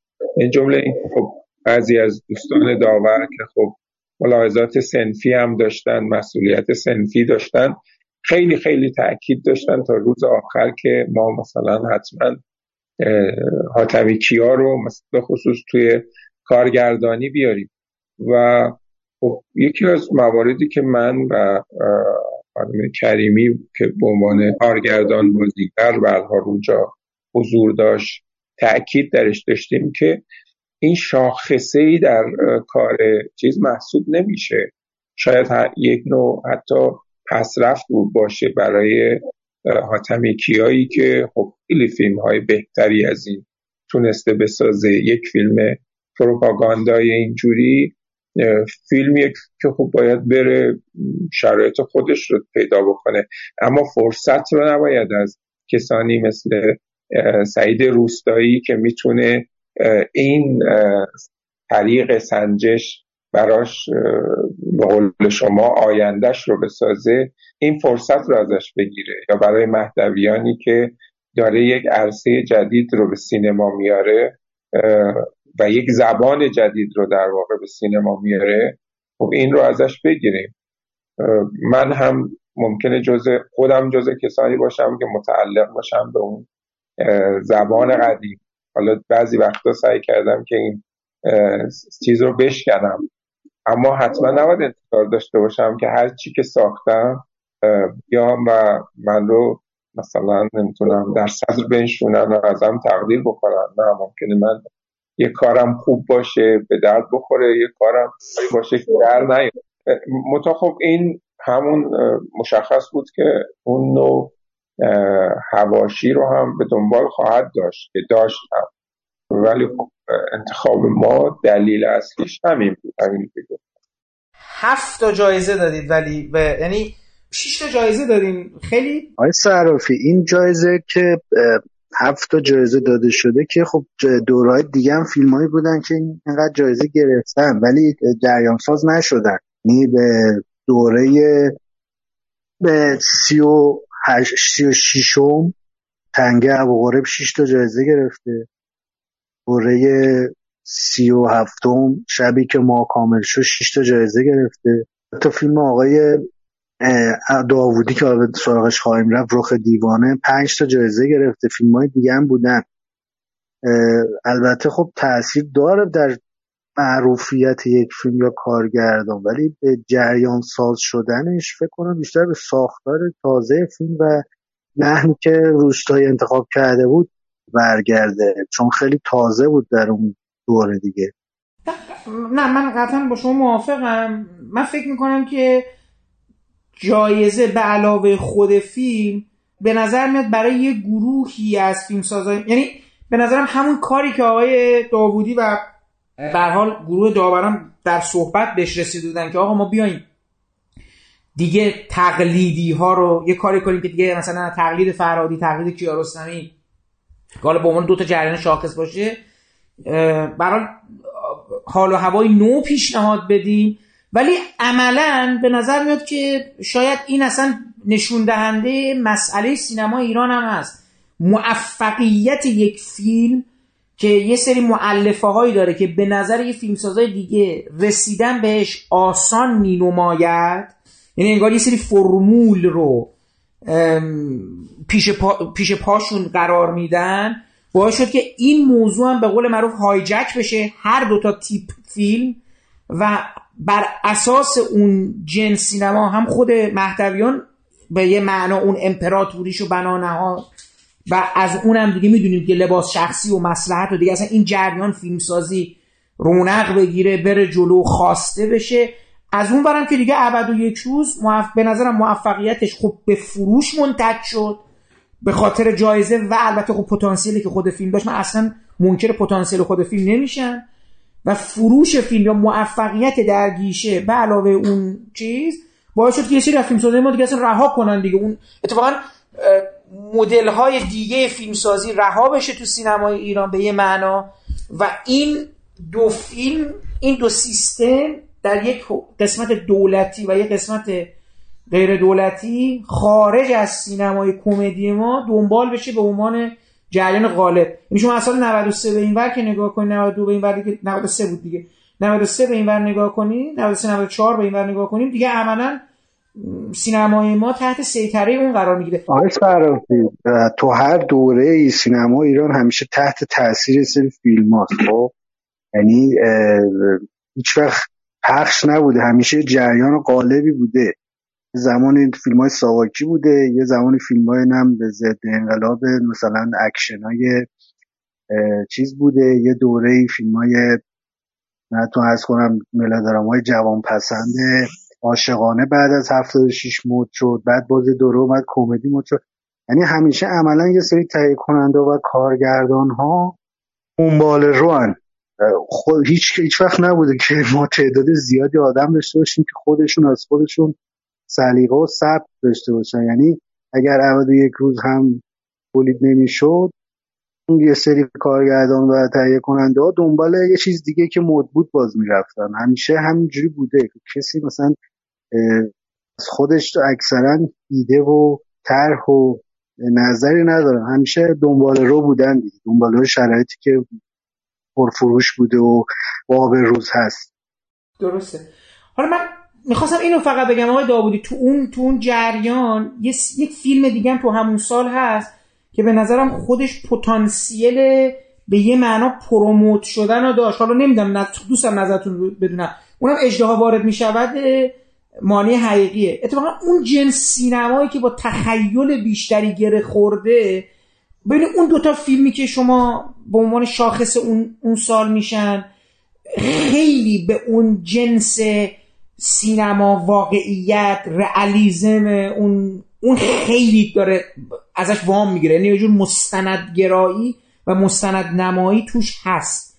ولی اجده وارد می‌شود با یک تخیلی گره خورده که جالبه و یه جور بازیگوشی. یه جنس بازیگوشی که میگم خود شما مثلا به نظر من تو روخ دیوانه و تقاطع با اون نوع روایتی که بعدا برمیگزینی به نظرم با اون بازیگوشی روایی که دارین دست می‌زنید پیشنهادایی که من دوست دارم تو سینما ایران جا بیفته و جلو بره. ولی به نظر من اون جنس چسبیدن به رئال به واقعیت تو اون دوتا فیلم توی اون جشنواره غلبه پیدا کرد در یه چیزی مثل مثلا اجدها وارد می شود این یه شاید نکته بود که من می‌خواستم برجستش کنم تو این بحثی که داریم با شما انجام میدیم. ببینید کاملا حرف شما درسته. من فکر می‌کنم اینو چون میگم در طول این فاصله هم یکی دو تا مورد راجع به صحبت کردم یادم نیست این حرفایی که زدم تکرار شده یا نه. ولی این دقیقا برمیگرده به باز خط مش نداشتن خود جشنواره فجر. یعنی اینه که شما وقتی مثلا یک معیار برای انتخاب فیلم داریم برای نوع زبان سینما و نوع سنجش و رقابتی که این فیلم ها با هم می‌کنن. این باید یک تعادلی درش وجود داشته باشه. ترکیب بعضی از فیلم ها در کنار هم کاملا اون وقت به دلیل این اختلاف فاصله ای که توی لحن و بیانشون دارن نوع سنجش و نوع انتخاب هایی که میشه کاملا بستگی به سلیقه داورها داره. حالا اگر نگیم فقط سلیقه نوع نگاه داورها داره. یعنی اینی که داورها در طول هر سالی از چه فیلم هایی از چه لحنی بیشتر خوششون میاد چه سینمایی براشون مورد توجه تره و به چی توجه بیشتری دارن. ممکنه مثلا فرض کنید اگر توی اون ترکیب جای من مثلا با یه کارگردان دیگه عوض شده بود نوع انتخابام کاملا جابجا می‌شد. و رو این اتفاقیه که در همه اکثر دوره های جشنواره افتاده. یعنی ما توی زمانها و دوره های مختلف می‌بینیم. می‌بینیم نوع انتخابا همیشه سیرای چپندر قیچی رو طی می‌کنن.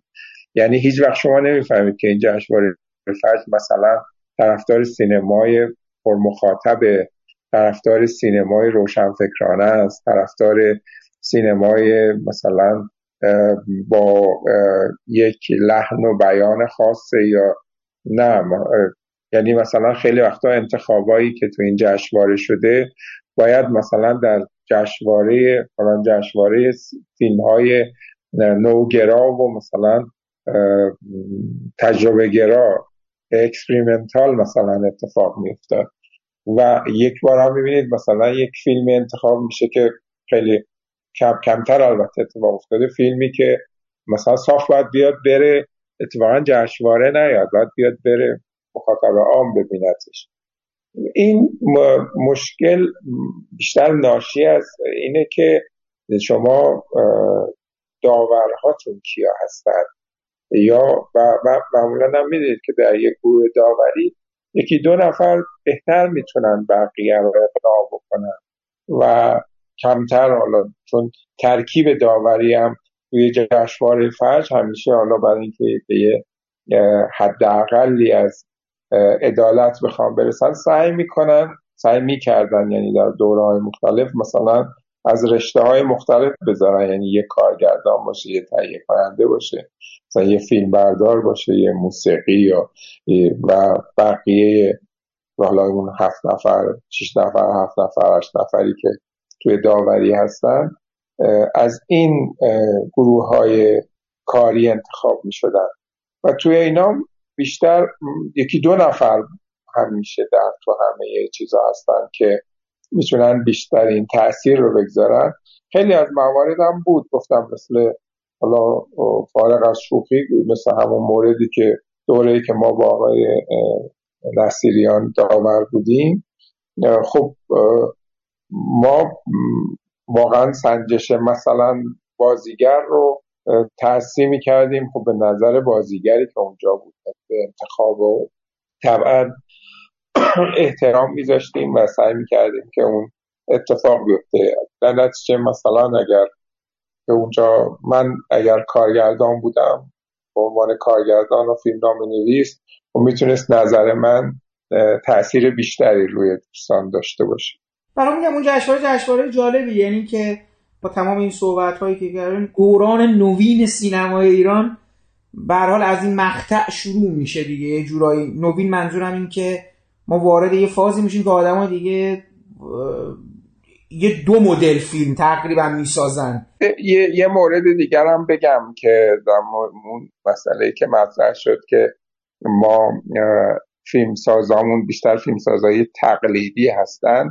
اینو باید بگم که ما البته بیشتر از اینی که فیلم سازهایی باشن که اهل ریسک نباشند و نخوان مثلا به طرف موضوعات جدید برند این مشکل مشکل سینمای غیر صنعتی ماست. یعنی سینمایی که کمپانی نداره سینمایی که تک محصولیه سینمایی که ترسوه به لحاظ سرمایه گذاری سینمایی که استقلال نداره و به همون دلیل برنامه نداره طبعا نمی‌تونه یک سری محصولات جدید محصولاتی که تست نشدن قبلا اینها رو خیلی بیاد و بهشون بها بده. ما در مشکل بزرگی که من به عنوان یک سینماگر در طول تمام این سالها داشتم که گاهی از همون ابتدای کارم باید مثلا پشت کاری که می‌کردم با تمام قوا عین افسانه سیزیف میستادم و گاهی وقتا میبردم کار رو تو قله دوباره برمیگشت از اول. دوباره با همون باید شروع می‌کردم می‌رفتم بالا. به همون دلیل بود که من به عنوان کارگردان حال سعید روستایی رو تو اون پروژه خیلی خوب درک می‌کردم. و این برای من قطعا اگر مهمتر نباشه از اون قلبه واقع گرایی و نمی‌دونم رئالیسم و هایپر رئالیسمی که شما گفتید تو اون جشنواره بود شاید این مثلا چیز اصلی من نبود. مثلا اصلی من بود که این چقدر برای این فیلم جنگیده چقدر سعی کرده تا تونسته یه همچین کاری رو به عرصه برسونه و دیدیم که کار بعدیش هم به همون نسبت کار شاخص و کار جذابی بود و تونست موقعیتی رو کسب بکنه و اصلا یک زبان جدید رو به وجود بیاره. خب این برای من سینماگر به عنوان یک کسی که قبلا به حال بخشی از این مراحل رو گذروندم از این گرفتاری و رنج رو بردم خیلی اهمیت داشت. اون چیزی که من بر پاسخ صحبت باید بگم اینه که این مسئله به بیشتر از اون چیزی که به سینماگرها برمیگرده به ترسو بودن سینمای ما برمیگرده. به غیر صنعتی بودن و استقلال نداشتن برمیگرده که ما به حال امکان این رو نداریم. کمپانی نداریم که این کمپانی مثلا پنجاه تا تولید داشته باشه پنج تا فیلم پرفروش داشته باشه که 45 تا دیگر رو باش بسازه و توش امکان مثلا بها دادن به فیلم ها فیلمسازای ناشناسی مثل سعید روستایی یا مثلا مهدویان بده که اینا بتونن یک زبانهای جدیدی رو با خودشون بیارن به سینما. اینا باید با تمام چنگ و دندون خودشون این اتفاق بیفته و به همین دلیل خب بیشتر قابل تقدیر حتی آقای مهدویان که به نظرم بعدا دیگه چیز شدن دیگه یعنی فیلمساز ارگانی شده یعنی آدم زرنگی. نه آره دیگه یعنی به نظر نسل جدید چی میگن فرزند خل حالا نمی‌دونم من خودم نسبت به آقای مهدویان خیلی موزای خاصی دارم نسبت به جنس فیلم سازیش و کارهایی که داره می‌کنه و اصلا کلا نگاهش به سینما و اینا ولی برخلاف مرد بازنده ای که اسم فیلم الانشونه می‌تونم بگم مرد برنده این چند سال گذشته بوده برای تونست هر سال یه فیلم بسازه دیگه. بقیه هیچی نتونسته تو سن من تو سن دیگه 67 سالگی تعریف این تعریف دیگه از برنده و بازنده ندارم. یعنی احساس می‌کنم که خیلی این حس برندگی هم ممکنه دیگه به آدم نده. این سیر رو طی کردن و اون ببین برای من فیلم ایستاده در قبار یک فیلم کاملا متفاوت از بقیه کار مهدویان. و اون سیری هم که رفت شاید دیگه من به عنوان یک سینماگر شاید شخصا نپسندم. چون احساس می‌کنم که اون جنس سینما و اون جنس چیزی رو که توی ایستاد در قبار داشت تبدیل شد به یک جنس دیگه یک سینمای پروپاگاندا یک سینمای به شکلی حالا وابسته که ممکنه توش همه اون چیزایی هم که هست درخشش هایی هم که هست دیگه جلوه ای نداشته باشه در یک مسیر خاص پیش بره خب آیه داودی ما دیگه از این داوری های شما مقدار به اون دست برمیکشیم خسته شدیم این مقدار در چند تا فیلم خودتونم من یه سوالی بپرسم ببینم که چگونه شد به قول معروف سرنوشت یکی از این فیلم ها جالبه ببینید شما از این مقطع دیگه گفتم اون دفعه خدمتون براتون جشنواره یعنی جشنواره با شما به یه معنای مهربان میشه. اون لحظه که دیگه جدی میشید خیلی. یعنی صدا فیلم آخر که خیلی جدیه هم رخ دیوانه هم زادبوم و هم تقاطع هر سه وارد اون جریان داوری و توجه و حالا به حال نظر داورای دیگه قرار می‌گیره. حالا در این میان اتفاقی که برای زادبوم میفته اینه که خب شما فیلم ساخته میشه و جایزه بهترین فیلم نامه رو می‌بره و اینا. بعد یه دفعه وارد یه فاز دیگه میشه. یه مدار برای ما توضیح میدین بر زادبوم چه گذشت. و فیلم من بعد از نمایشش دیگه جورایی سوخت. من من احساس کنم یه مدار دیر شده بود برای نمایشش بعد از اینکه اومد و برای ما این مدار توضیح چرا این سرنوشت رو پیدا کرد زادبوم نمی‌دونم من هر موقع صحبت زادبوم میشه مثل میمونه که شما راجع به فرزندی صحبت می‌کنی که مثلا به ناحق معلول شده و خب دیگه نمی‌دونی چی کار بکنی. هم دلت به حالش میسوزه هم فکر می‌کنی که گرفتار یک ناجوان مردی عظیم شده. اتفاقی که در مورد زاد بوم افتاد برای خود منم خیلی حیرت انگیز بود.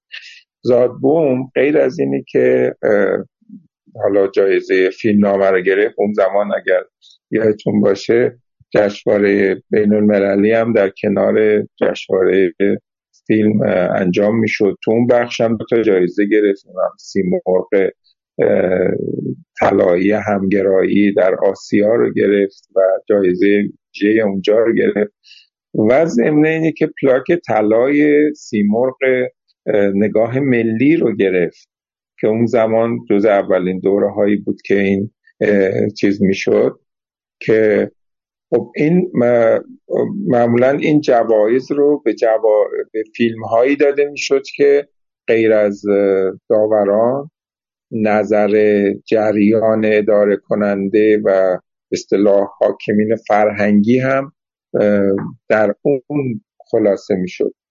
و حتی اون زمان یادمه که خب من فکر کردم که من در فیلمم یک جور یک ناسیونالیزم ایرانی رو من خواستم. یک جور ارق وطن و ارق به ملیت رو خواستم عرضه بکنم. و طبعا امیدوارم که این داستان بتونه کمکش بکنه که این همگرایی اتفاق بیفته. یعنی اون تضادی که بود که خیلی ها می اومدن مخالف خانی می‌کردن و سعی می‌کردن خودشونو از رژیم و فلان و حاکمیت جدا بکنن. من گفتم نه یک جایی ما احتیاج داره که واقعا اول از همه به فکر خود ایران باشیم. به نظر میاد که شاید این فکر اولیه اصلا مورد پسند یک ای نبود. چون مشکلات فیلم درست از زمانی شروع شد که شروع به یک سوء برداشت هایی شد از فیلم که این فیلم مثلا در ستایش رژیم سابق ساخته شده چیز شده نمی‌تونم نشانه هایی از فلان هست درش و حتی بعضی از این فیلم سازان که خدا خیرشون بده یک چیزای عجیب و غریب برداشت های عجیب و غریبی کردن. کسانی که خودشون در مستر تصمیم گیری بودن. مثلا توی پروانه نمایش حضور داشتن تو جاهای مختلف و نقل قولایی که از اونجا رسیده بود به من اصلا خیلی تکان دهنده بود. مثلا یه نقل قول رسیده بود از جانب یک عزیزی که گفته بود که این لاک که آخر بچه لاک هایی که در میان و میان یک جور مثلا هم تانک های امریکایی هم که دارن. وارد ایران میشن یا تفکر این همون جریان حجوم فرهنگی و تهاجم فرهنگیه که داره اتفاق میفته و فیلم داره ازش دفاع می‌کنه. که برای من حیرت انگیز بود واقعا این میزان بیعدالتی. و بعد اتفاقی هم که در مورد فیلم افتاد باز یه خورده در تاریخ اصلا سینما ایران بعد از انقلاب بی سابقه بود. یعنی خیلی از فیلم ها بود که خب توقیف می شدن مثلا به دلیل لحنی داشتن یا موضوعی که مطرح کرده بودن. ولی یه فیلم هایی هم سعی کردن سوزونده بشن و دقیقا اون تعبیر فیلم سوخته شما کاملا اینجا جواب داد. انگار یک اراده ای وجود برای اینی که این فیلم رو بسوزونن. و این اراده قبل از هر چیز از طرف بخش سازنده فیلم اومد. یعنی من فیلم رو توی حوزه هنری در زمانی که به اصطلاح در اولین دوره هایی که آقای زم داشت از اونجا می‌رفت اون فیلم اونجا شکل گرفت و بعد پیشنهاد اصلا خود حوزه هنری بود. یعنی سرمایه گذاری اولیه فیلم صد درصد از طریق خود حوزه بود.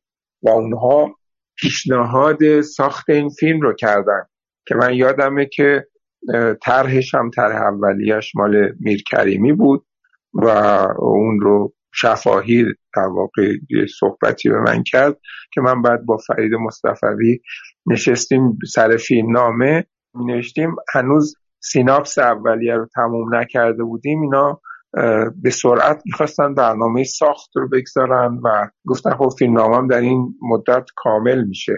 و همین هم اتفاق افتاد. یعنی ما قبل از اینی که فیلم نامه به اون نسخه نهایی برسه مراحل ساخت رو شروع کرده بودیم. بعدا تغییر مدیریتی که در این حوزه شد و آدمهایی که اومدن یعنی زمانی که فیلم ساخته شده بود خب اون دوره هم اینا خیلی مشعوف بودن از اینکه یک فیلمی ساخته شده مورد توجه واقع شده نمیم جایزه گرفته. ولی تو همون زمان یک نقل و انتقال سیاسی شد کاملا. یعنی یک گروه جدیدی اومدن که بسیار تندروتر بودن نسبت به گروه قبلی و از اون زمان سیر معکوس فیلم شروع شد. یعنی فیلم گرفتار یک دردسرایی شد. اگه یادتون باشه به هر حال دورانی بودش که این دوستان آقای شمردری و اینها در رأس کار بودن. من به اشکال مختلف سعی کردم که این فیلم رو از اون محدودیت و از اون گرفتاری که داشت خارج بکنم. حتی چون هیچ وقت به من به طور مشخص نگفتن که اشکال فیلم چیه. یعنی به چه دلیل این فیلم توقیف شده به چه دلیل این فیلم نگه داشته شده و به نمایش در نمیاد. و همون زمان حتی من برای اینکه مشکل فیلم حل بشه حمید نژاد عزیزالله حمید نژاد رو که خب هم به اونا نزدیک بود و هم قبولش داشتن رو وکیل خودم کردم و ازش خواهش کردم گفتم تو فیلم رو ببین با دوستان. هر چی رو که به نظرت میاد یعنی فکر می‌کنی که حرف اونا درسته؟ و میشه از توی فیلم در آورد و درار و ولی بذارین فیلم به عرصه برسه. ولی بعد از چند ماه شاید مثلا سه چهار ماه یه روزی حمید نژادم با عصبانیت اومد و گفت گفت حالا من اصلا نمی‌فهمم که اینا چی میگن و چی می‌خوان اصلا. چون هیچ جور من نمی‌تونم اصلا فکر کنم که این چه اشکالی داره. یعنی خودشونم این مسئله رو نمی‌دونن. ولی انگار خوب یه اراده وجود داشتش که فیلمه به هر حال دیده نشه و هر چقدر هم من تلاش کردم این اتفاق نیفتاد تا هشت سال بعد که بعد از هشت سال یک مسئله دردناکی رو که من اون زمان دیدم و خیلی برای من بدتر از توقیف کردن فیلم بود این بود که در اون زمان اصلا این فیلم توقیف نشده. اون فیلم اصلاحیه خورده بود و دوستانی که اون زمان سر کار بودن حالا شاید خیلی درست نباشه آقای سجادپور الان مرحوم شده و خدا بیامرزتش. ولی در همون دوره اینها رأی حتی شورای پروانه نمایش رو نگه داشته بودن و به من نشون ندادن به من عنوان تهیه کننده و کارگردان اینو نشون ندادن و بعدا هر بارم که من مواجه کردم خدا این آقای سجادپور میگفتش که چیز خیلی هم یعنی صاحبان فیلم که اون زمان حوزه بودن مثلا باید بیان پیگیری بکنن و اینها الان علاقه به پیگیری ندارن. که بعد من متوجه شدم که این وجهش هم درسته یعنی اونا اولین کسانی بودن که می‌خواستن فیلم رو به یک شکلی در یک تابوت بذارن و خلاصه دفنش بکنن. خیلی ناجوان مردانه و سالا با فیلم برخورد شد. من دیدم که مثل که سیمرغ یا به حال جز فیلم ها برتر اون جشنواره هم شده در نظر تماشاگران. درست آقای داوودی؟ بله بله بله. گفتم که اون جایزه نگاه ملی رو گرفته بود و تعداد من تعداد چیزای برقه هایی که به عنوان سیمرغ نمی‌دونم بلورین و سیمرغ طلایی دارم این فیلم از همه فیلم هم بیشتره. خب خیلی عجیبه و من که من فکر کنم زادبون پاسوز ماجراهای 88 و اینا هم شده. یعنی دوباره چون دقیقا فیلم قرار بوده اون و یعنی اصلا رفتیم توی فاز دیگه که دیگه چون اصلا دنیای ایران ملتحب شده بود حتی من اینو باید اعتراف کنم. متاسفانه زادبوم این نسخه ای که اومده بیرون هنوز ندیدم که حتی بتونم قضاوت خودم رو درباره فیلم شما بگم. اینو باید اعتراف کنم. ولی یعنی انقدر فیلم دور شد از اون تیررس کنجکاویه یا آدم مثل من که حالا آدم مهم نیست ولی می‌خوام بگم تماشاگرها مثلا دیگه یادشون رفته مثلا فیلم مثلا در حضوره. حالا این به معنای اینکه قطعا داوری درست بوده نیست. ولی در حضور مثلا فیلم مثل درباره الی جایزه بهترین فیلم رو برده تو اون جشنواره. یا به حال یکی جزو آخرین فیلماییه که زندیات انتظامی توش بازی کرده. یعنی غیر از چهل سالگی و اون راه آبی ابریشم که کی نیست. قطعا آخرین فیلمی بود که انتظامی بازی کرد.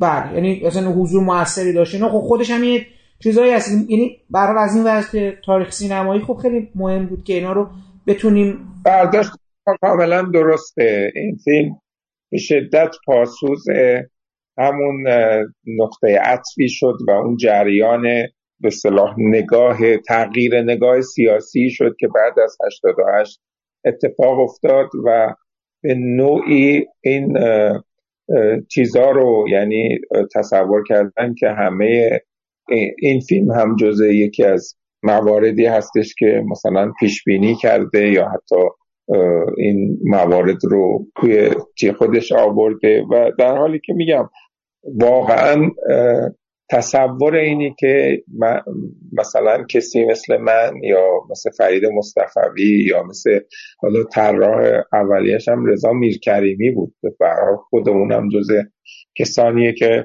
یه خورد وابستگی شاید بیشتری داره به این سیستم فکری که غالب شده بود. ولی باز هم اینها اینی که تصور بکنن که یک توطعی در جریانه و همه چی در قالب این فیلم چیز شده به نظرم خیلی ناجوان مردانه بود.